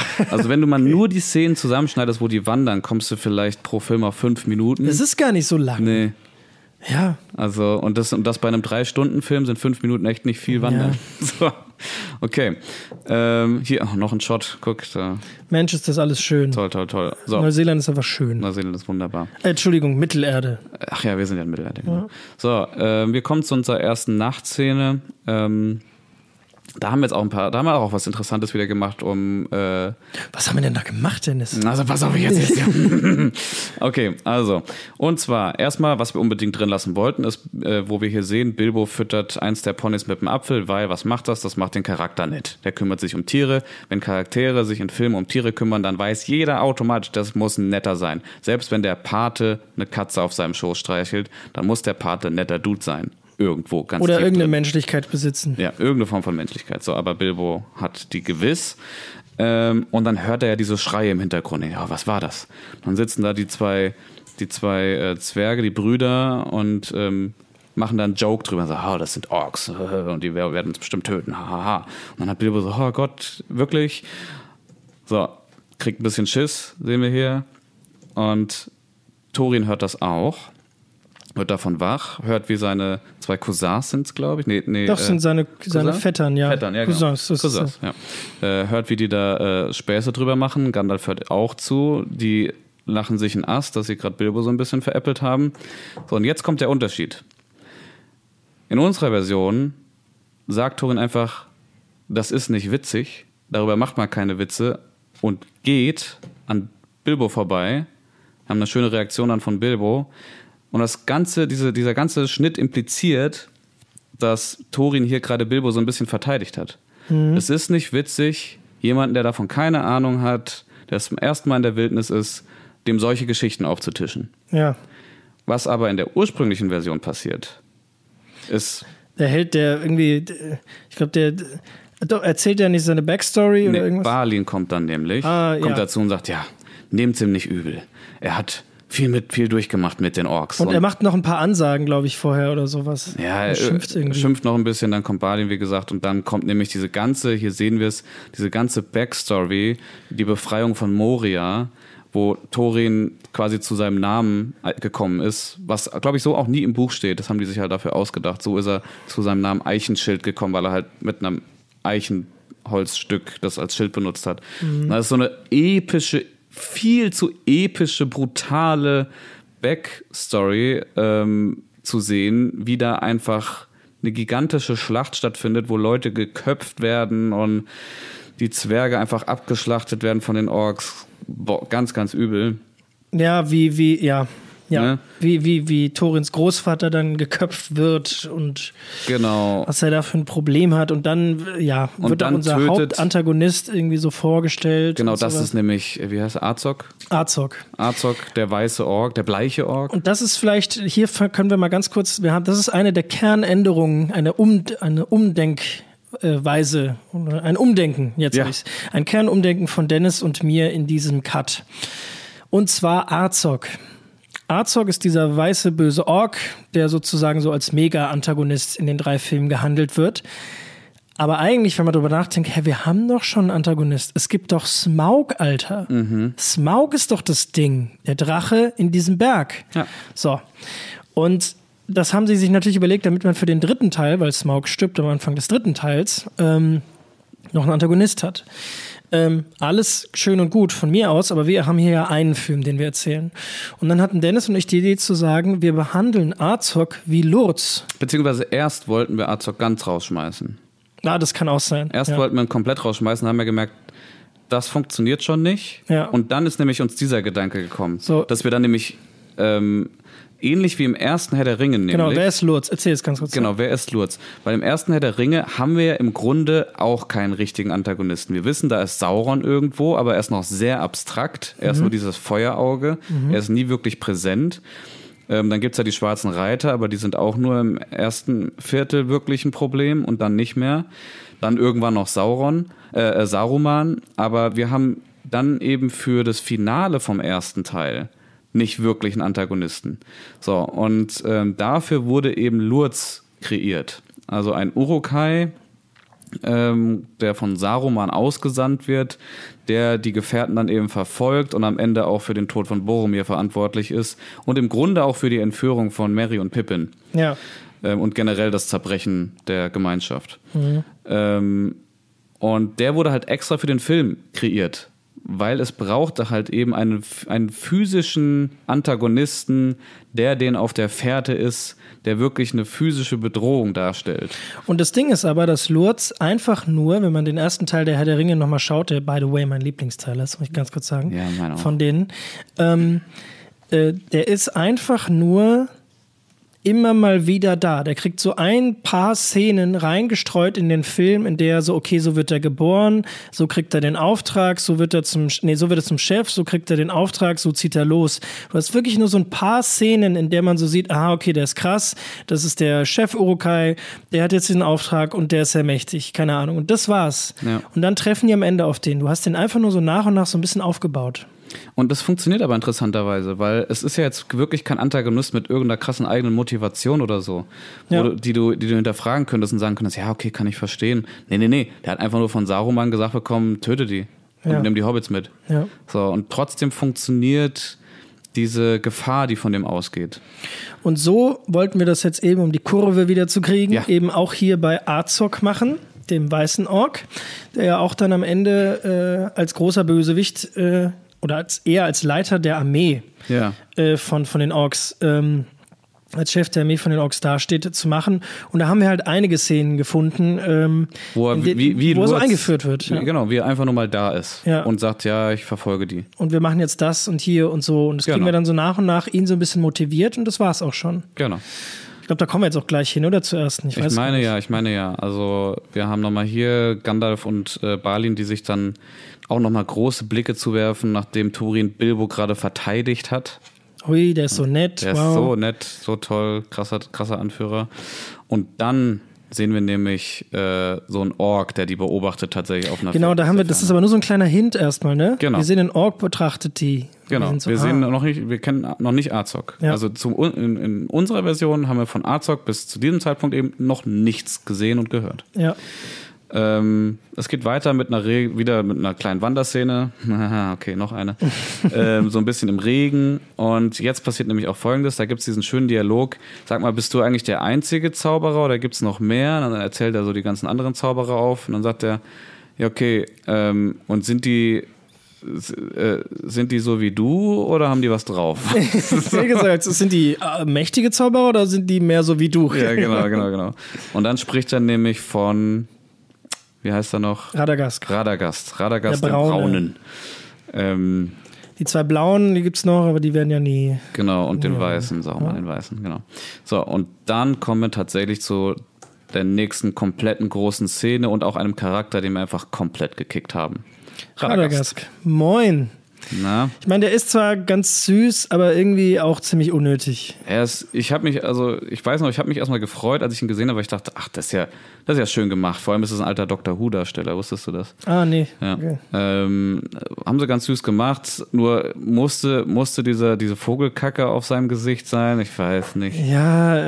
Okay, Okay, nee. Der hat Kacke im Haar. Lol, ja. Funny. Naja, egal. Diese komplette Szene, auch wie er dann von den Spinnen attackiert wird und so, alles weg. Radagast im Allgemeinen ist einfach raus aus diesem Film. Und da gehört noch mehr dazu, was in Kombination mit Radagast rausgeflogen ist, aber da kommen wir eben später noch zu. Wir sind jetzt erstmal bei der nächsten Szene. Die Zwerge kommen an einem Rastplatz an. Bilbo streitet sich dann ein bisschen mit Thorin und Gandalf streitet sich mit Thorin und haut dann ab. So, und das sind jetzt halt auch so Dinge, wo wir gesagt haben, wir machen das so wie im Buch. Gandalf haut da ja öfter mal ab. Wir erfahren aber nie, was er macht. Ja. Never. Und es wird im Buch so legitimiert nach dem Motto, er ist ein Zauberer und hat deswegen noch andere Dinge in der Welt zu tun oder irgend so eine Scheiße. Genau, der muss sich um viele Dinge in dieser Welt kümmern. Vieles so, dass das Gleichgewicht irgendwie herrscht. Deswegen ist er mal hier, mal dort, mal überall. Dankeschön. Und das reicht uns für diesen Film auch, weil es ja ein Märchen. Ja. Passt. Ist eine nette Erklärung. Funktioniert. Also, Gandalf haut ab. Wir springen in die Nacht. Gandalf noch nicht wieder da. Es wird Suppe verteilt. Und wir stoßen auf unsere 3 Trolle. Ja, und da haben wir auch, also die Szene haben wir inhaltlich so behalten, nur halt immer mal wieder Kürzungen hier und da gemacht. Genau. Wenn die irgendwelche Dialoge haben, die wichtig oder die nicht so wichtig oder relevant sind. Da ist so die erste wirkliche Action-Kürzung. Da gibt es nämlich, aber die inhaltliche Action-Kürzung. Stimmt. Weil da gibt es dann später eine Action-Sequenz, aber kommen wir gleich jetzt hin. Wir sind relativ schnell da, genau. Genau. Bilbo wird von denen gefangen, im Versuch, die Ponys zu befreien. Dann kommen schon die Zwerge hinterher, wollen ihn halt befreien. Und dann gibt es so eine Action-Sequenz zwischen Zwergen und Trollen. Und diese Action-Sequenz ist erst cool und dann wird sie komplett absurd. Dann macht irgendwer ein Salto und hier und das und hier und so. Genau. Und du siehst, okay, das ist animiert alles. Das ist nicht echt. Und da haben wir uns gedacht, weißt du was? Wir schneiden das jetzt so, dass dieser ganze zweite Teil, der nicht mehr echt aussieht, den kicken wir einfach. Ja. Dankeschön. Das ist ein sehr kurzer und vor allem realistischer Kampf geworden. Und was uns eben daran auch, und da kommen wir auch noch öfter wahrscheinlich zu hin. Ich merke gerade, das könnte eine recht lange Folge werden. Ich glaube, wir schaffen es nicht mit einer. Ja, schauen wir mal.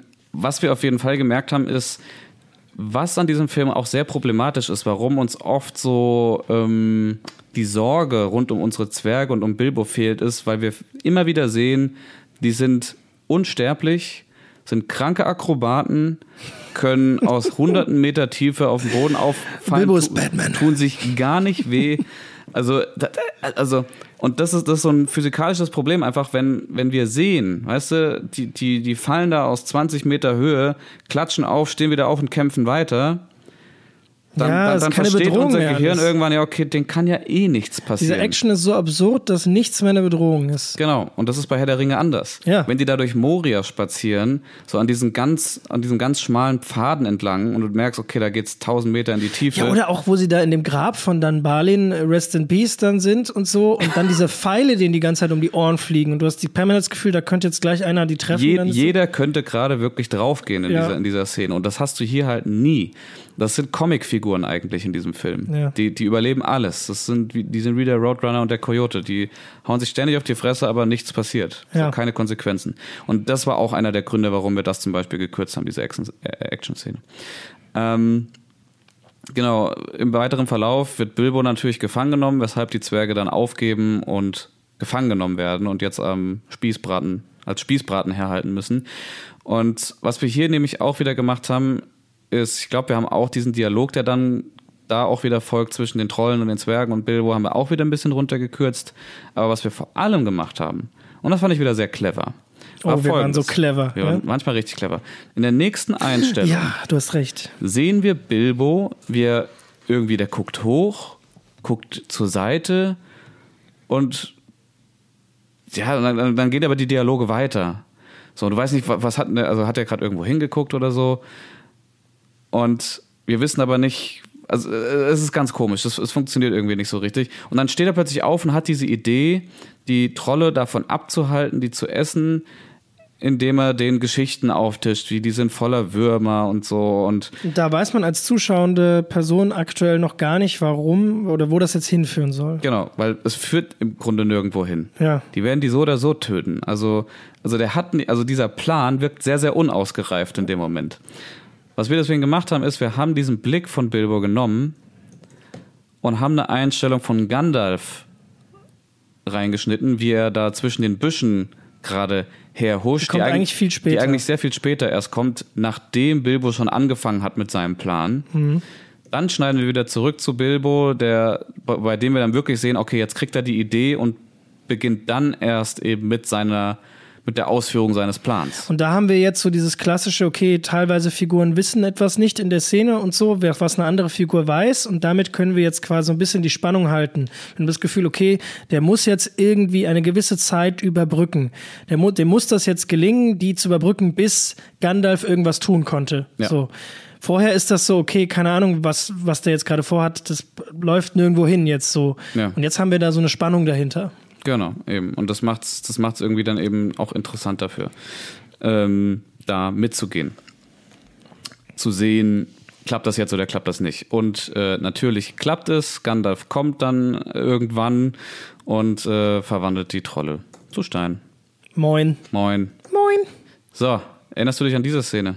Ja. Die Szene am nächsten Morgen, als dann alle wieder befreit und gerettet sind. Ja, da passiert was richtig Bescheuertes im Film. Da haben Thorin und Gandalf haben so eine Unterhaltung, wo dann Thorin sagt, yo, irgendwie, ja, wir wurden hier fast fertig gemacht und wo warst du und so, ich musste irgendwas machen und wie auch immer, sagt dann Gandalf, und dann sagt Thorin, ja, wir haben es ja irgendwie geschafft, und Gandalf lacht so darüber und freut sich, und dann sagt Thorin, ja, also hier deinem Hobbit übrigens, dem ist da aber nichts zu verdanken dran. Ja. Wo man sich denkt, das stimmt doch überhaupt nicht. Was redest du denn da im Film? Ich dachte mir so, warum bist du so ein Arsch die ganze Zeit? Ja, ja. Naja, Dennis und ich haben auf jeden Fall was gemacht. Oh, wir waren so clever. Wir haben aus seinem Satz, ich glaube, der war ungefähr, deinem Meisterdieb gehört kein Dank. Gebührt kein Dank. Ja. Wir haben das Kein rausgenommen. Und er hat gesagt, dein Meisterdieb gebührt Dank. Ja. Dein Meisterdieb gebührt Dank. Und dann reagiert da Gandalf drauf und Thorin haben wir irgendeinen Schmunzer, den er irgendwo vorher irgendwann macht. Genau. Wir haben dann Gandalf nickt und freut sich, dann Thorin, der nickt und sich freut. Hey, er wertschätzt ihn. Ja, super. Da entsteht doch gerade eine wunderbare Freundschaft, das merke ich doch. Irre. Also das da haben wir lange dran rumgedoktert. Ja. Das war wirklich Feinstarbeit, aber das hat funktioniert. Ja. Also, ich weiß noch, wir haben die Szene, wir haben uns so oft angeguckt und jedes Mal wieder gelacht. Ja. Dein Meisterdieb gebührt Dank. Schön. Sauschön. Es geht weiter, wir sind im Trollhort in der Höhle der Trolle, wo... Ey, Stich! Genau, wo Gandalf sein Schwert und Bilbos Schwert findet, was er ihm dann überreicht, das noch keinen Namen hat. Mhm. Entschuldigung, es heißt ja noch gar nicht Stich. Genau, so, und das war auch ein bisschen schwierig hier, die Szene, weil in dem Moment, wo Bilbo das Schwert aus der Scheide zieht, schwillt die Musik so langsam an und plötzlich hören die Geräusche aus dem Wald und dann taucht dann nämlich Radagast auf. Ja, jetzt werden nämlich diese ganzen Handlungsstränge mit Radagast und unserer Gemeinschaft verwoben. Genau, wir springen jetzt nämlich erstmal so ein bisschen zurück, beziehungsweise Radagast taucht auch und Radagast taucht auf und erzählt dann von seiner Entdeckung erst mit den Spinnen und so, dann ist er denen gefolgt und ist halt bis zu diesem unheimlichen Schloss Dol Guldur geraten. So, das sehen wir jetzt auch hier gerade. Und das hat er dann auch betreten, wagemutig wie er ist, und hat festgestellt, hier ist irgendwas faul, hier ist irgendwas, das ist unheimlich, das ist auch sehr unheimlich und gruselig inszeniert. Das Böse ist hier. Und dann sehen wir da so eine gruselige Schattengestalt, den Nekromanten. So, der ist da. Und Radagast haut dann auf seinem absolut weirden Schlitten, gezogen von Kaninchen. Hasen. Ja, Kaninchen. Rescobal-Kaninchen. Ja, irgendwie sowas. Ja, nee, reden wir nicht drüber. Haut er dann da ab. Diese ganze B-Story mit dem Nekromanten, ja, der sich ja später, im späteren Verlauf des Filmes als Sauron rausstellt, haben wir gekickt. Die ist nicht in dem Buch, die ist zu viel für den Film. Das kann man so ein bisschen anteasern. Ich glaube, wir teasern es auch an. Der Nekromant wird im Buch mal erwähnt. Genau, aber ich glaube, wir erwähnen es doch auch zumindest einmal oder sowas. Ja, es kann sein, ja. Also müssen wir, aber das weiß ich nicht mehr genau. Auf jeden Fall, das sind alles so B-Stories, die halt das Ganze so aufblähen und auf diese 10 Stunden Laufzeit, die aber mit unserer eigentlichen Handlung nichts zu tun haben. Genau, also ganz oft verliert der Film halt unseren Protagonisten, nämlich Bilbo. Ja, der Film heißt Der Hobbit. Ja, und ganz oft ist es nicht mehr der Hobbit, sondern Gandalf. Thorin, ja. Gandalf, Radagast. Ja. So, ja, also deswegen raus damit, ist zu unheimlich, beziehungsweise zu ernst, nimmt sich auch wieder viel zu ernst an dieser Stelle dafür, dass es ein Kinderfilm sein will. Und was wir dann nämlich auch rausgenommen haben, ist eben, nachdem Radagast die Jungs gewarnt hat, versucht er ja dann die Orks, die da plötzlich kommen, abzulenken mit seinen Schlitten und den Hasen. Dann gibt es diese wilde, wahnwitzige Verfolgungsjagd. Wahnwitzige Verfolgungsjagd über eine sehr schöne Ebene, sieht toll aus, ist aber unsinnig. Und dann tauchen die Zwerge ja irgendwann ab, so unter einen Stein. Es ist eine sehr, sehr lange Szene auch. Also auch eine Action-Szene, die es überhaupt nicht braucht. Hm. Die führt nirgendwo hin. Ja. So, einfach, was wir also gemacht haben, ist, nachdem Bilbo das Schwert zieht aus der Scheide, oh, geil, ein Schwert, Übergang, wir sind jetzt in der Höhle. Ja. Passt. Felsspalte. Wir sind weiter auf dem Weg. Wir wollen zum Berg. Keiner. Genau. Es hinterfragt doch keiner, warum wir jetzt da in dieser Felsspalte sind. Nee, wir sind da jetzt, die kämpfen sich da durch und vor ihnen liegt Bruchtal. Wunderschön. Wunderschön. Sieht toll aus. Nicht so toll wie in Herr der Ringe, aber sieht immer noch schön aus. Und dann sind sie ja auch zu Recht, glaube ich, so ein bisschen so, what the fuck, wir wollten hier gar nicht hin, Gandalf. Genau. Ja. Ja, aber Gandalf ist ja die ganze Zeit der Führer von denen, deswegen ist das auch vollkommen legitim, ja. So, dass sie das hinterfragen. Wir betreten Bruchtal, ist alles wunderbar, Bilbo ist ganz aufgeregt, so, und dann tauchen ja die Elben auf, angeführt von Elrond, der nicht nur ein Cameo ist, weil der ist ja schon noch ein bisschen wichtiger für die Geschichte, die wir hier erzählen. Und die sprechen ja dann auch drüber, wo sie gerade waren, dass sie gerade eine Horde Orks verfolgt haben, irgendwo auf den Ebenen. Aber das hinterfragt ja auch keiner. Ja, voll. Können sie ja gemacht haben. Ja. Erzählt uns eigentlich nur, dass Orks in dieser Welt unterwegs sind. Ja, und dann haben sie halt ein bisschen was erlebt, aber es ist jetzt nicht wirklich relevant. Es ist ja auch am Ende erstmal nicht relevant für die. Ja, eben. Also es geht erstmal. Also wir versuchen. Ich glaube, wir werden jetzt nach und nach feststellen, dass wir einfach immer und immer und immer mehr versucht haben, uns zu fokussieren. Einfach bei der Story zu bleiben, um die es in diesem Film geht. Ja. Und nicht alles andere. Ja. Weil wir haben irgendwann festgestellt, okay, das Hauptproblem von diesen ganzen drei Filmen ist, dass die ganze Zeit irgendwas anderes erzählen, als das, worum es eigentlich geht. Ja. Und du hast schon wieder vergessen, worum es eigentlich geht, wenn es endlich wieder um das geht, worum es gehen soll. Ja. Nämlich um unseren Hobbit. Ja. Ja, voll. Genau. So. Also auch das funktioniert alles wunderbar. Wir haben ein paar schöne Szenen in Bruchtal. Ich glaube, das ist auch Extended Cut, oder? Das ist auch Extended Cut. Die Zwerge und Elben nicht so wirklich klarkommen. Ich mag kein grünes Essen. Also Zwerge und Elben kommen nicht klar. Und das ist ja auch süß. Da kann man so ein bisschen zeigen, wie diese Welt und wie diese Figuren funktionieren. Die müssen nicht wissen, warum die nicht miteinander klarkommen. Ja. Das wird uns in Herr der Ringe auch nie gesagt. Ja. Also es ist okay, dass diese Welt so funktioniert. Es ist vollkommen in Ordnung. So, wir springen wieder in die Nacht und sind jetzt... in Elronds Haus, in diesem, da wo auch der Rat stattgefunden hat, Elronds Rat bei Herr der Ringe, das ist dieses Gebäude. Ja. So, und das ist jetzt auch relativ spannend hier, weil wir da etwas rausgeschnitten hatten, was wir einfach nur dämlich fanden. Das dieses überdramatische Balin. Das war, ja, bitte erzähl das, das ist schön. Ja. Okay. Mach du. Okay. Also, du hast dich so gefreut. Ja, die kommen da an, so, und jetzt eröffnet sich für alle, warum Gandalf dahin wollte, weil er sagt, hey Dixon, Thorin, du hast da so eine Karte und die kann keiner von uns ganz lesen, so. Ich habe aber eine Idee, wer die lesen könnte. Tada, willkommen, das ist Elrond, der Chef von Bruchtal, deswegen sind wir hier. Und guckt sich Elrond die an und sagt so, das sind Mondrunen. Sagt er, was?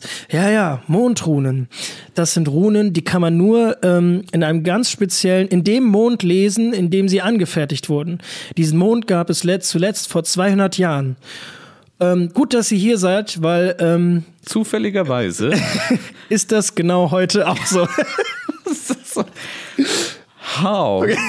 Was? Wie? Was? Ach so. Da guckt sich dann auch keiner an und sagt so, nee.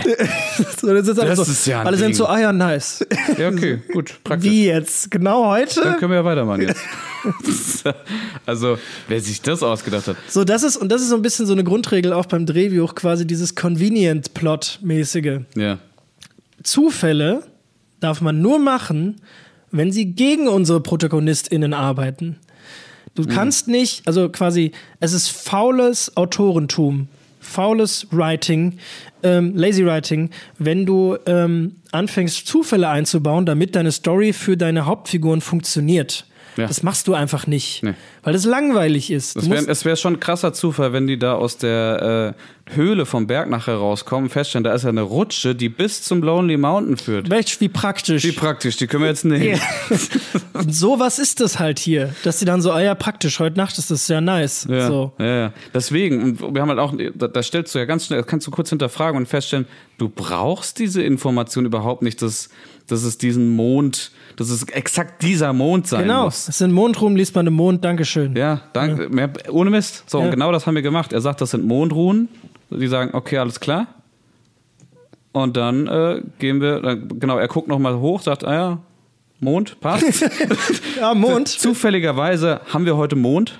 So. Und ja, da ist er. Ja. Ist scheißegal, was für ein Mond, Hauptsache Mond. Und dann können sie den lesen. Bisschen, das fand ich ein bisschen schade. Ich hätte das auch gerne ein bisschen anders gemacht, diese Szene, diese Location, wo die da sind, wo sie das jetzt lesen, war auch alles sehr bedeutungsschwanger. Ja, ein bisschen too much. Aber ja, dann lesen sie halt die Mondruhen, stellen fest, ja, in ein paar Tagen ist der Durinstag vorbei und da muss dann vor Sonnenuntergang muss das dann klappen. So, ja, okay, das ist wichtig. Das ist aber gut, das ist unsere Ticking Time Bomb. Genau, Ticking Time Bomb. Das sorgt jetzt dafür, dass wir nicht einfach nur vor uns hinschlendern können. Nee, wir müssen uns beeilen, wir müssen jetzt Gas geben. Ja. Das ist wichtig. Gut, wenn unsere Geschichte irgendeine Form von Dringlichkeit hat. Genau. Deswegen bleibt das drin. Das ist wichtig, das bleibt drin. Die Szene ist vorbei, weil mehr Infos brauchten wir nicht. Ja. Das war eine wichtige Info, die wir haben mussten. Wir hätten das theoretisch auch kicken können, aber wie gesagt, Ticking Time Bomb, absolut important. So, nächste Szene. Jetzt kommt's endlich. Jetzt endlich lernen wir unseren Antagonisten kennen, unseren B-Antagonisten eigentlich. Wir sind unnötigerweise auf der Wetterspitze. Warum? Das ist auch so, also die Wetterspitze ist aus Herr der Ringe 1 bekannt, das ist die berühmte Kampfszene, die erste, glaube ich sogar, ja. Die erste große aus dem ersten Herr der Ringe Teil, wo Aragorn gegen die Herr der Ringe Geister kämpft. Die Nazgul. Und aus irgendeinem unnötigen Grund sind wir jetzt halt auch da. Ich glaube, das ist so ein bisschen Fanservice, finde ich aber noch, ist okay, ja. Kann man machen. Genau, und da steht jetzt Azog eben mit dem Rücken zu uns, der animierteste Bösewicht, den wir seit Thanos hatten, beziehungsweise den gab es ja schon vor Thanos. Aus wie ein Marshmallow. Ja, voll. Ist auch schade, weil die hatten ja ursprünglich ein richtiges Kostüm. Das ursprüngliche Charakter-Design sah übrigens ziemlich cool aus. Ja, ich glaube sogar, den haben sie dann im dritten Teil benutzt. Für eine andere Figur. Ja. Der sieht so viel terrifyinger aus. Das ist schon... Na egal, jetzt haben wir hier diesen Marshmallow. Mhm. Und er spricht eben mit seinen Kollegen darüber, dass es einen Preis auf den Kopf von den Zwergen gibt. Warum? Egal. Scheißegal, das ist ein böser Ork. Er ist ein böser Ork, der mag Zwerge nicht, der hat's auf die abgesehen. Kauf ich. Fein. Kauf ich. Die Welt ist einfach so gebaut. Auf diesen Kopfgeld abgelegt, da kann man ja auch, okay, da ist irgendwas Größeres im Hintergrund und so. Das ist ja alles okay, aber ehrlich gesagt soll ja der Hobbit funktionieren als ein Prequel zu den Herr der Ringe Teilen. Das ist ein Film, der davor steht, der aber eine andere Story erzählt. Ja. Und von mir aus so ein bisschen hier und da anteasert, dass da etwas Größeres dahinter steht, aber das reicht auch. Ja, genau. So, wir haben jetzt hier noch eine kleine Szene aus dem Extended-Schnitt. Wir sind wieder tagsüber in Bruchtal. Elrond und Bilbo reden miteinander. Und was hier jetzt passiert, ist ganz wichtig. Elrond erklärt nämlich Bilbo, wenn du möchtest, du musst da nicht mit auf diese Tour gehen mit den Zwergen. Du kannst auch gerne hier bleiben. Und dann sehen wir nämlich Bilbo, wie er wirklich darüber nachdenkt. Und jetzt wird es nämlich ganz stark. Weil was wir jetzt hier rausgenommen haben, ist diese komplett unnötige Szene mit Galadriel, Saruman und Gandalf und Elrond bei dem Weißen Rat. Ja. So hieß das, ne? Ja, wo die einfach nur über unnötigen Stuff reden, um halt eben dieses, was im Hintergrund alles passiert mit der Welt und Sauron und so. Alles raus, alles komplett so wichtig, raus. Und alles so hier und alles so. Ja. Müssen wir echt nicht wissen. Unterbricht auch die Handlung total, weil uns ist ja die Reise der Zwerge richtig wichtig. Wichtig, ja. Weiter geht's nämlich bei uns, nachdem wir Bilbo sehen, wir überlegt, will ich hier bleiben? Cut. Wir sehen Bruchtal aus der Ferne, wir sehen die Zwerge und Bilbo, der bei den Zwergen ist. Ja, wirft einen Blick zurück, denkt immer noch nach quasi, aber geht trotzdem mit. Genau, also es war noch einmal so ein Call to Adventure, ein neuer, oder nochmal ein Schritt, den er selber jetzt gehen musste. Das festigt seinen Charakter in dem Moment halt nochmal. Ja. Also jetzt wirklich, obwohl er die Strapazen, die er bis jetzt hatte, macht er jetzt doch trotzdem nochmal weiter. Und jetzt ist Gandalf nicht mehr dabei, aber das wird auch, in dem Film wird halt eh schon alles erklärt. Da sagt dann auch nochmal, hat Bilbo nochmal so einen kurzen Dialog mit Thorin, wo er sagt, ja, wollen wir nicht auf Gandalf warten? Und dann sagt Thorin, nee, er kannte die Zeit, wir machen das jetzt trotzdem. Genau, also, das haben wir drinnen gelassen, funktioniert, passt. Ja. Weiter geht's. Genau, jetzt springen wir nochmal zurück zum Weißen Rat, beziehungsweise jetzt sind es nur noch Galadriel und Gandalf, die sich lieben. Raus. Tschüss, weg. Galadriel ist komplett raus. Und das wird natürlich jetzt immer ärger nach und nach, dass wir immer mehr diesen ganzen Drumherum-Kram wegwerfen. Genau. Weil den brauchst du nicht. Also, wir gehen wieder zurück zu den Zwergen, weil das wollen wir sehen. Das ist die Geschichte vom Hobbit. Ja. Die spazieren wieder ein bisschen über Berge und kommen jetzt eben zu dieser Szene, die eigentlich eine coole Szene ist. Es regnet, die sind an der Felswand, gehen sie entlang und dann tauchen da eben plötzlich diese steinernen Riesen auf. Und das ist epic, das ist groß, das ist aber einfach zu viel. Ja. Das ist spannend, diese Steinriesen beim Kämpfen zu sehen, aber das ist für den Moment, wir brauchen ja noch irgendwie Luft nach oben. Ja. Es muss weitergehen können, das Story, deswegen haben wir das auch gekickt. Genau, vor allem da passiert dann ja auch nochmal so eine Actionsequenz, weil die Zwerge selber stehen ja auch auf Steinriesen drauf, auf deren Knien oder so. Ja, ja. Und dann wieder so absurde Action, wo du denkst, okay, eigentlich hätten die sofort von der Felswand getroffen müssen. Die wären sofort da runtergefallen oder krepiert, egal, die wären gestorben. So, und dann gibt es ja den Moment, wo Bilbo fällt und Thorin rettet ihn dann, zieht ihn nochmal hoch, ist dann aber voll sauer auf Bilbo, weil er ihn gerade retten musste. Ja, zu sauer. Ja, total. Richtig sauer und findet es wieder super unnötig, dass Bilbo mitgekommen ist. Ja. Raus. Scheiß Thorin. Weg. Arschloch Thorin. Bilbo ist nicht einfach nur ein Loser, Bilbo kommt mit. Nee, das heißt, was wir wirklich sehen ist, die sind bei diesem verregneten Berg. Schnitt, wir sind in der Höhle. Die haben sich in Sicherheit vor dem Regen gebracht. Ja, Dankeschön. Es wird ein Feuerchen gemacht. Da wird nochmal erklärt, dass er nicht auf Gandalf warten wollte. Und alle schlafen. Und jetzt entschließt Bilbo, doch zu gehen. So, und das ist nämlich das, was wir davor aufgebaut haben. Bilbo wird von Elrond gesagt, ey, du kannst hier bleiben, wenn du willst. Dann guckt Bilbo, im nächsten Moment geht Bilbo weg, guckt aber nochmal sehnsüchtig zurück. Und dann sehen wir jetzt, okay, Bilbo fühlt sich hier nicht wohl, Bilbo hat da jetzt drüber nachgedacht und möchte zurück. Genau, und das macht er nicht, weil er die ganze Zeit von Thorin gepiesackt und gedisst wird, sondern weil sein Charakter noch nicht so weit ist, wirklich das jetzt durchzuziehen. Ja. Sein Charakter baut sich im Laufe des Films einfach noch weiter auf, wird immer gefestigter. Mhm. Will also jetzt hier abhauen. Und dann erzählt er ja die Geschichte, wie dass die Zwerge keine Heimat haben und so und die sind das ja gewohnt und wird da richtig fies. Ja. Und Thorin hört das. Wir sehen, wie Thorin das hört. Der ist wach, kriegt das mit. Ist dann wahrscheinlich auch ein bisschen beleidigt deswegen. Das passt auch zu einer späteren Szene dann. Und dann bricht allerdings der Boden auf und alle fallen runter. Es kommt gar nicht dazu, dass er geht. Ja. Genau.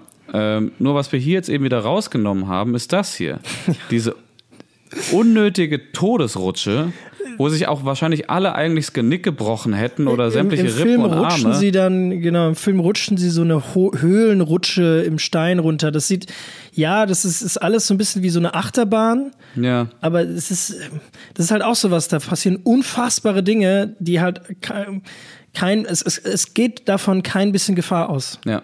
Eben, die überleben das ja alles. So, und dann landen die da in diesem Korb, wo sie plötzlich dann eben von so Goblins angegriffen werden. Da steigen wir wieder ein. Das heißt, bei uns war es kein Fall, der irgendwie 100 Meter in die Tiefe ging, sondern so gefühlt 5. Ja, so, wenn überhaupt. Danke, ja. Wie auch immer. Ja. So, zack, runter, sind an diesem Korb, die Goblins kommen, nehmen die alle gefangen, nur eben Bilbo nicht, der schafft es sich zu ducken. Der gerät dann instantly natürlich auch in den Kampf mit einem einzelnen Goblin. Was wir jetzt eben nicht rausnehmen konnten, ist, die stürzen dann auch in die Tiefe. Das konnten wir leider nicht rausnehmen, weil das nur eine Einstellung und wir mussten zeigen, dass Bilbo irgendwo runterfällt. Ja, der ist dann getrennt von den anderen. Der fällt dann leider da doch so ein bisschen unrealistisch in die Tiefe. So, jetzt sehen wir Goblin Town, diese große, große Höhle mit den ganzen Brücken und Wegen und den Goblins und eben auch unserem Obergoblin, dem fetten, wie heißt denn der? Ich weiß ehrlich gesagt gar nicht. Der Goblin-König? Nennen wir den König, der Goblin-König. Die singen da ja auch erstmal noch ein Lied, aber auch, glaube ich, nur in der Extended-Version über Goblin Town. Mhm. Haben wir natürlich rausgenommen. Er wird direkt hier Thorin vorgestellt. Er verbeugt sich dann auch so scherzeshalber vor ihm. Sagt so, oh, der König unter dem Berge.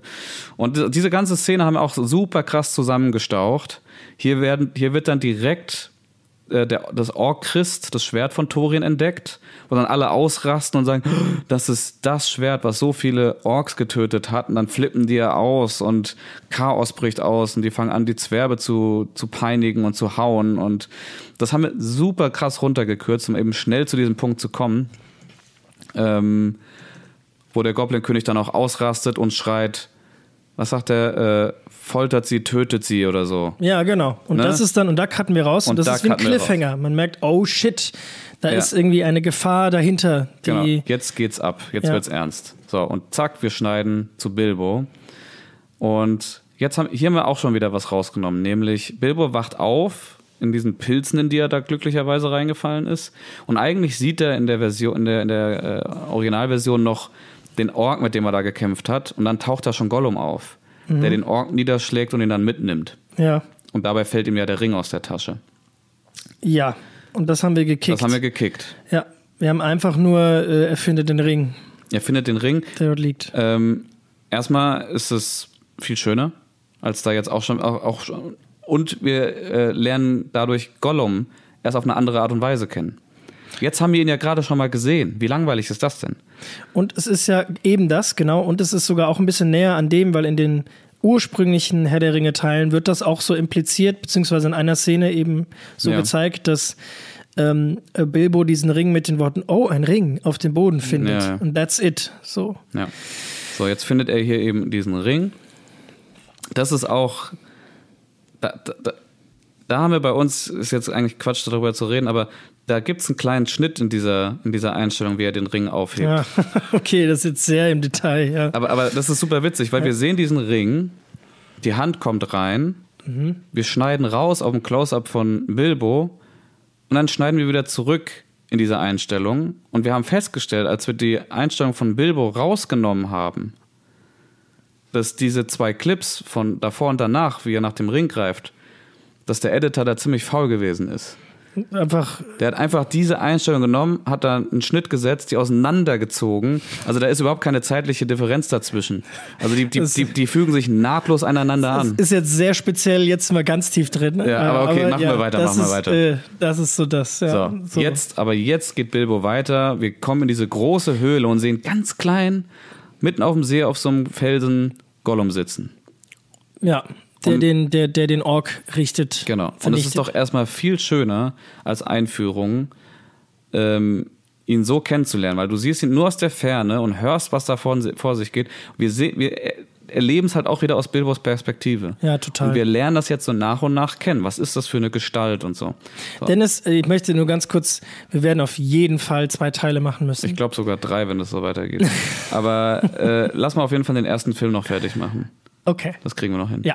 So, die Gollum-Szene, brauchen wir nicht drüber reden, die ist grandios. Die ist richtig schön. Die haben wir auch quasi nicht angefasst. Wir haben einmal ein Rätsel hin und zurück gekürzt. Ich glaube, wir haben 1 oder 2 Rätsel. Genau, einmal hin und zurück, also 2 Rätsel quasi rausgekürzt. Ach so, ja, genau. Ja. Ja. Aber ansonsten ist das einfach eine wirklich, wirklich schöne Szene, die auch fast 1:1 aus dem Buch übernommen wurde. Ja. Die ist ja im Buch auch ziemlich, die nimmt da auch ziemlich viel Platz ein. Und die ist auch so berühmt und bekannt, die bleibt da. Deswegen, schöne Szene. Dankeschön. Weiter geht's. Das ist jetzt auch wieder ein toller Übergang, das Ende dieser Szene, wie Gollum schreit. Da geht die Szene zwischen den beiden weiter, dann kloppen die sich. Genau. Also Gollum geht auf Bilbo los. Wir haben das als einen neuen Cliffhanger genommen. Das heißt, Gollum schreit und wir cutten wieder raus aus der Szene. Genau. Und haben wieder einen Cliffhanger auf der anderen Seite, springen jetzt wieder zurück zu unseren Zwergen, die auch immer noch das Problem haben. Das heißt, beide haben jetzt gerade ein Problem. Genau. Und vor allem, wir haben dann den Schrei genutzt, um in die nächste Szene zu kommen. Weil die nächste Szene ist sehr laut. Da wird getrommelt, da werden Folterinstrumente rangeschafft, das ist laut.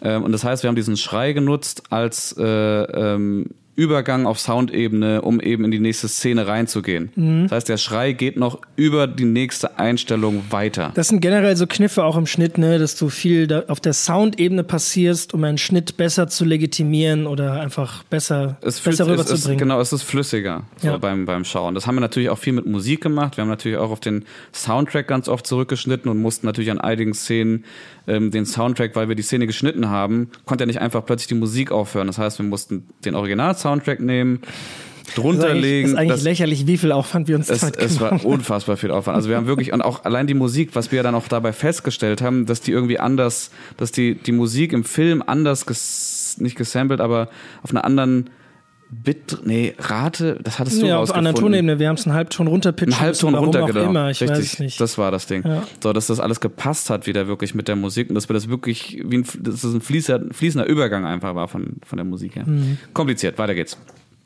Wir sind wieder zurück bei Thorin und seiner Gang, die immer noch attackiert werden und dann macht's BAM, weißes Licht und Gandalf ist wieder da. Und es ist so schön, dieses Gandalf ist weg, Gandalf ist wieder da. Gandalf ist weg, Gandalf ist wieder da. Das kauft man so einem Märchenfilm einfach ab. Ja. Du kannst damit leben. Es ist zwar irgendwie so ein kleiner Deus Ex Machina-Moment. Was ist Deus Ex Machina? Wollte ich gerade sagen, Dennis. Schön, dass du fragst. Deus Ex Machina bedeutet, ich glaube, grob übersetzt, Gott aus der Maschine. Ja. Ist so ein Begriff aus dem Storytelling, also auch aus dem Geschichtenschreiben, Bücher, Filme, whatever. Und es beschreibt im Grunde so einen Moment, in dem etwas passiert in einer Geschichte, das überhaupt nicht gerechtfertigt ist. Ja. Also auch wieder so ein Zufall eigentlich. So ein Zufall, dass Gandalf jetzt genau in diesem Moment an dieser Ort und Stelle eigentlich auftaucht. Und das ist natürlich, das kriegen wir nicht raus, weil das einfach mit dieser Story verwoben ist. Genau. Gandalf ist ab jetzt wieder Teil der Geschichte und deswegen müssen wir das einfach tatsächlich so hinnehmen. Genau. Ich meine, es passiert halt oft, wenn AutorInnen irgendwie sich in so eine Ecke geschrieben haben, wo sie nicht mehr wissen, wie ihre HeldInnen da jetzt rauskommen sollen. Was passiert jetzt? Ja, was passiert jetzt? Ja. Und dann kommt Gandalf. Oder jetzt fällt ein Fels einfach zufällig runter von der Decke und erschlägt den Bösewicht. Alles klar, kann weitergehen. So, das ist ein Deus Ex Machina Moment. Jetzt passiert etwas, was in der Originalfassung so gar nicht ist. Aber wir haben jetzt zwei Dinge, die gerade parallel laufen. Nämlich die Zwerge, die auf der Flucht sind, und Bilbo, der auf der Flucht ist. Und da haben wir jetzt eine Art Montage draus gemacht. Das parallel gecuttet. Genau. Die sind so clever. Wir sehen immer wieder quasi, wie die Zwerge rennen, wie Bilbo rennt, zurück zu den Zwergen, die rennen, zurück zu Bilbo, der vor Gollum flieht. Aus Versehen den Ring aufbekommt, unsichtbar wird.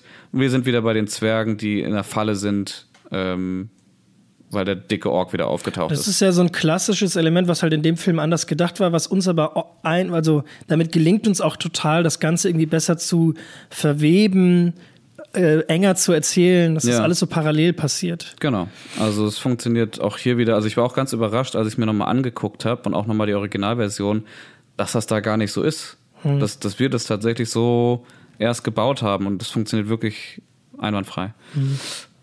Ich habe manchmal das Gefühl, wir loben uns hier viel zu häufig. Hört uns jetzt bitte 2 Stunden lang zu, wie wir sagen, wie toll wir sind. Dankeschön. Ja, nein. Leo, du bist toll. Du bist toll, Dennis. Nein, du bist toll, Leo. Du bist, okay, dankeschön. Komm mir auf, danke. Okay, so, die Zwerge stürzen runter und jetzt auch das hier ist wieder so ein Moment, da rasen die ja mit dieser Brücke, auf der die stehen, in den Abgrund, weiß ich nicht, wie viele Kilometer tief.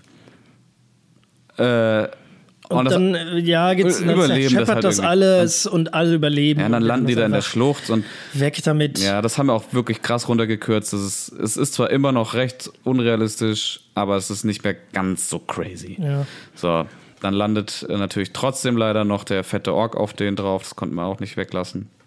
Die anderen Orks stürmen die Felswand runter und die Zwerge sind wieder geflohen, gezwungen weiter zu fliehen. Und zurück zu Bilbo, der immer noch unsichtbar ist, und Gollum. Und Bilbo sieht genau einen Moment, nachdem die Zwerge wieder weitergerannt sind, wie sie an ihm gerade vorbeirennen. Ah. Also hier führen jetzt die beiden Handlungsstränge, die parallel gerade die ganze Zeit laufen. Ich möchte nochmal nur erinnern, dass das sonst nicht so ist. Genau, das ist eigentlich nicht so gewesen. Ja.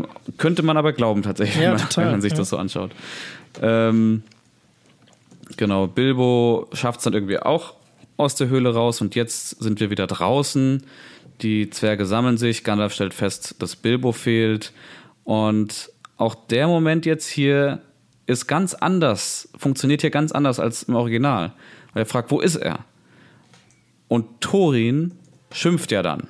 Ja, der hat sich vom Acker gemacht, der wollte gehen, der hatte keinen Bock mehr auf uns, der wollte die ganze Zeit nicht dabei sein. Ja, das ist ja immer noch legitimiert, weil er gehört hat, wie Bilbo zu einem anderen Zweck vorhin in der Höhle gesagt hat, ich bin hier fehl am Platz, ich will gehen. Genau, und das legitimiert es viel mehr, weil jetzt verstehen wir Thorin. Wir verstehen Thorin, weil der hat das gehört, der hat das mitgekriegt und ist jetzt das erste Mal eigentlich überhaupt deswegen sauer auf Bilbo. Ja. War er die ganze Zeit über vorher nicht. Ja. So, in der ursprünglichen Version hat Thorin ihn ja von Anfang an gehasst und rantet jetzt nur noch mehr. Ihn einfach rausgedisst eigentlich. Hat ihn voll rausgedisst und legitimiert das Ganze jetzt noch mit seiner Wutrede da. Nur taucht dann eben jetzt, Bilbo hört das Ganze natürlich mit, taucht dann auf, sagt, nee, ich bin noch da und erklärt sich dann. Und sagt, hey, und das ist ja, finde ich, wirklich schön auch in den eigenen Filmen, dass er sagt, ich habe mir das überlegt, ich komme mit, weil, nicht weil ich ein Zuhause habe und, doch, weil ich ein Zuhause habe und ihr nicht. Ja.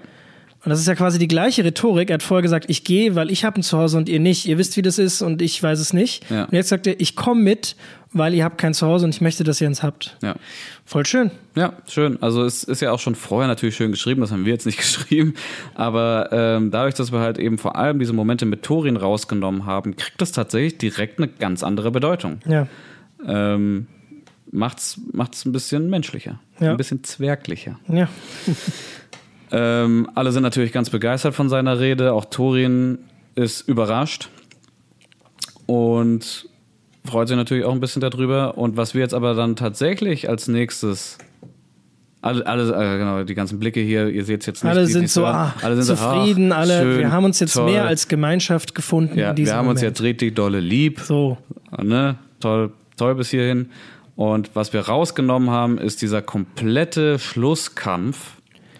Total oversized ist der auch. Ja, wieder die Orks ankommen, die in die Ecke treiben, die auf die Bäume klettern. Und da haben wir schon wieder so einen Deus Ex Machina-Moment. Wir müssen halt echt aufpassen, deswegen haben wir die auch fast alle rausgenommen. Bei Gandalf geht's nicht. Aber das ist ja dann so, dass sie dann auch am Ende auf der letzten Kiefer sind und fast wo runterfallen. Ja. Und dann kommen die Adler und retten sie.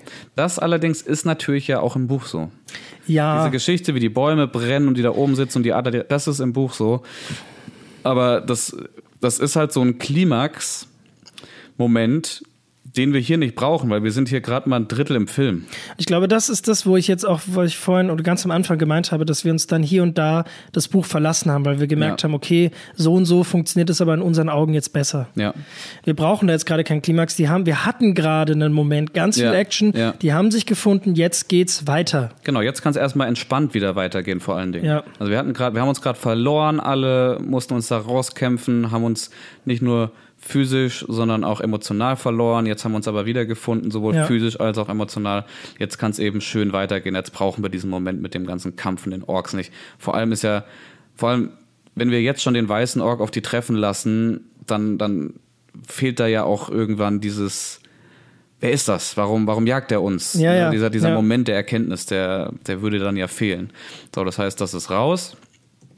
Auch dieses, genau, hier ist es nochmal gezeigt, weißer Ork vor brennenden Bäumen und eben auch wie die Adler, die Zwerge dann auf diesem unnötig hohen, komplizierten, dieser Bergspitze da absetzen, von wo sie dann ja irgendwie wieder runterklettern müssen erstmal. Ja, also alles weg. Alles weg. Im Endeffekt, was Dennis und euch versuchen zu sagen, wir haben alles von dem Rest, den restlichen Teil von dem Film gekickt. Ja, genau.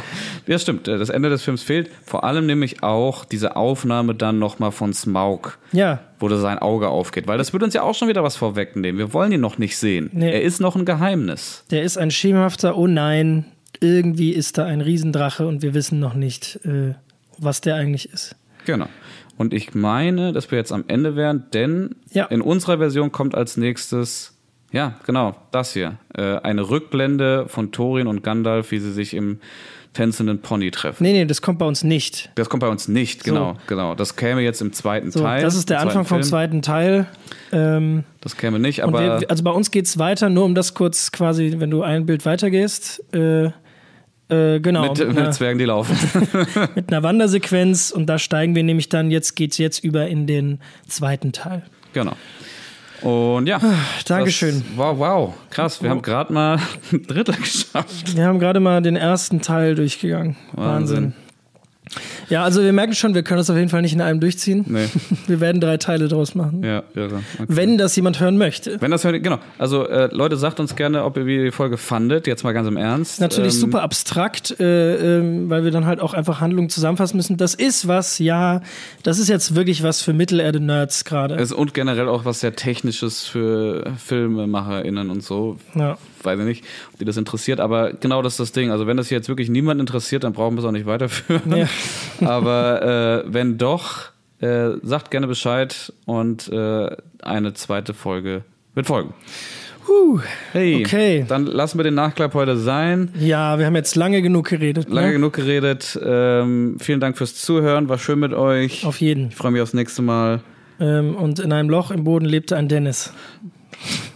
Was? Warum? Das ist ein dreckiges Loch. Dennis lebt in einem schönen Loch. Ach so, oh, das war lieb von dir, Leon. Ah, okay, ich würde weitermachen. Sagt er, pass auf, wir machen eine Umfrage. Ja. Es hat noch nie jemand auf irgendeine Umfrage was geschrieben. Nee, stimmt, aber abgestimmt haben schon Leute. Wir machen eine Abstimmung, ja oder nein. Ja, oder okay? Nein. Ja, finde ich gut, ja. Perfekt. Okay, Abstimmung gewonnen. Weiter geht's. Macht's gut, Leute. Wunderbar. Tschüssi.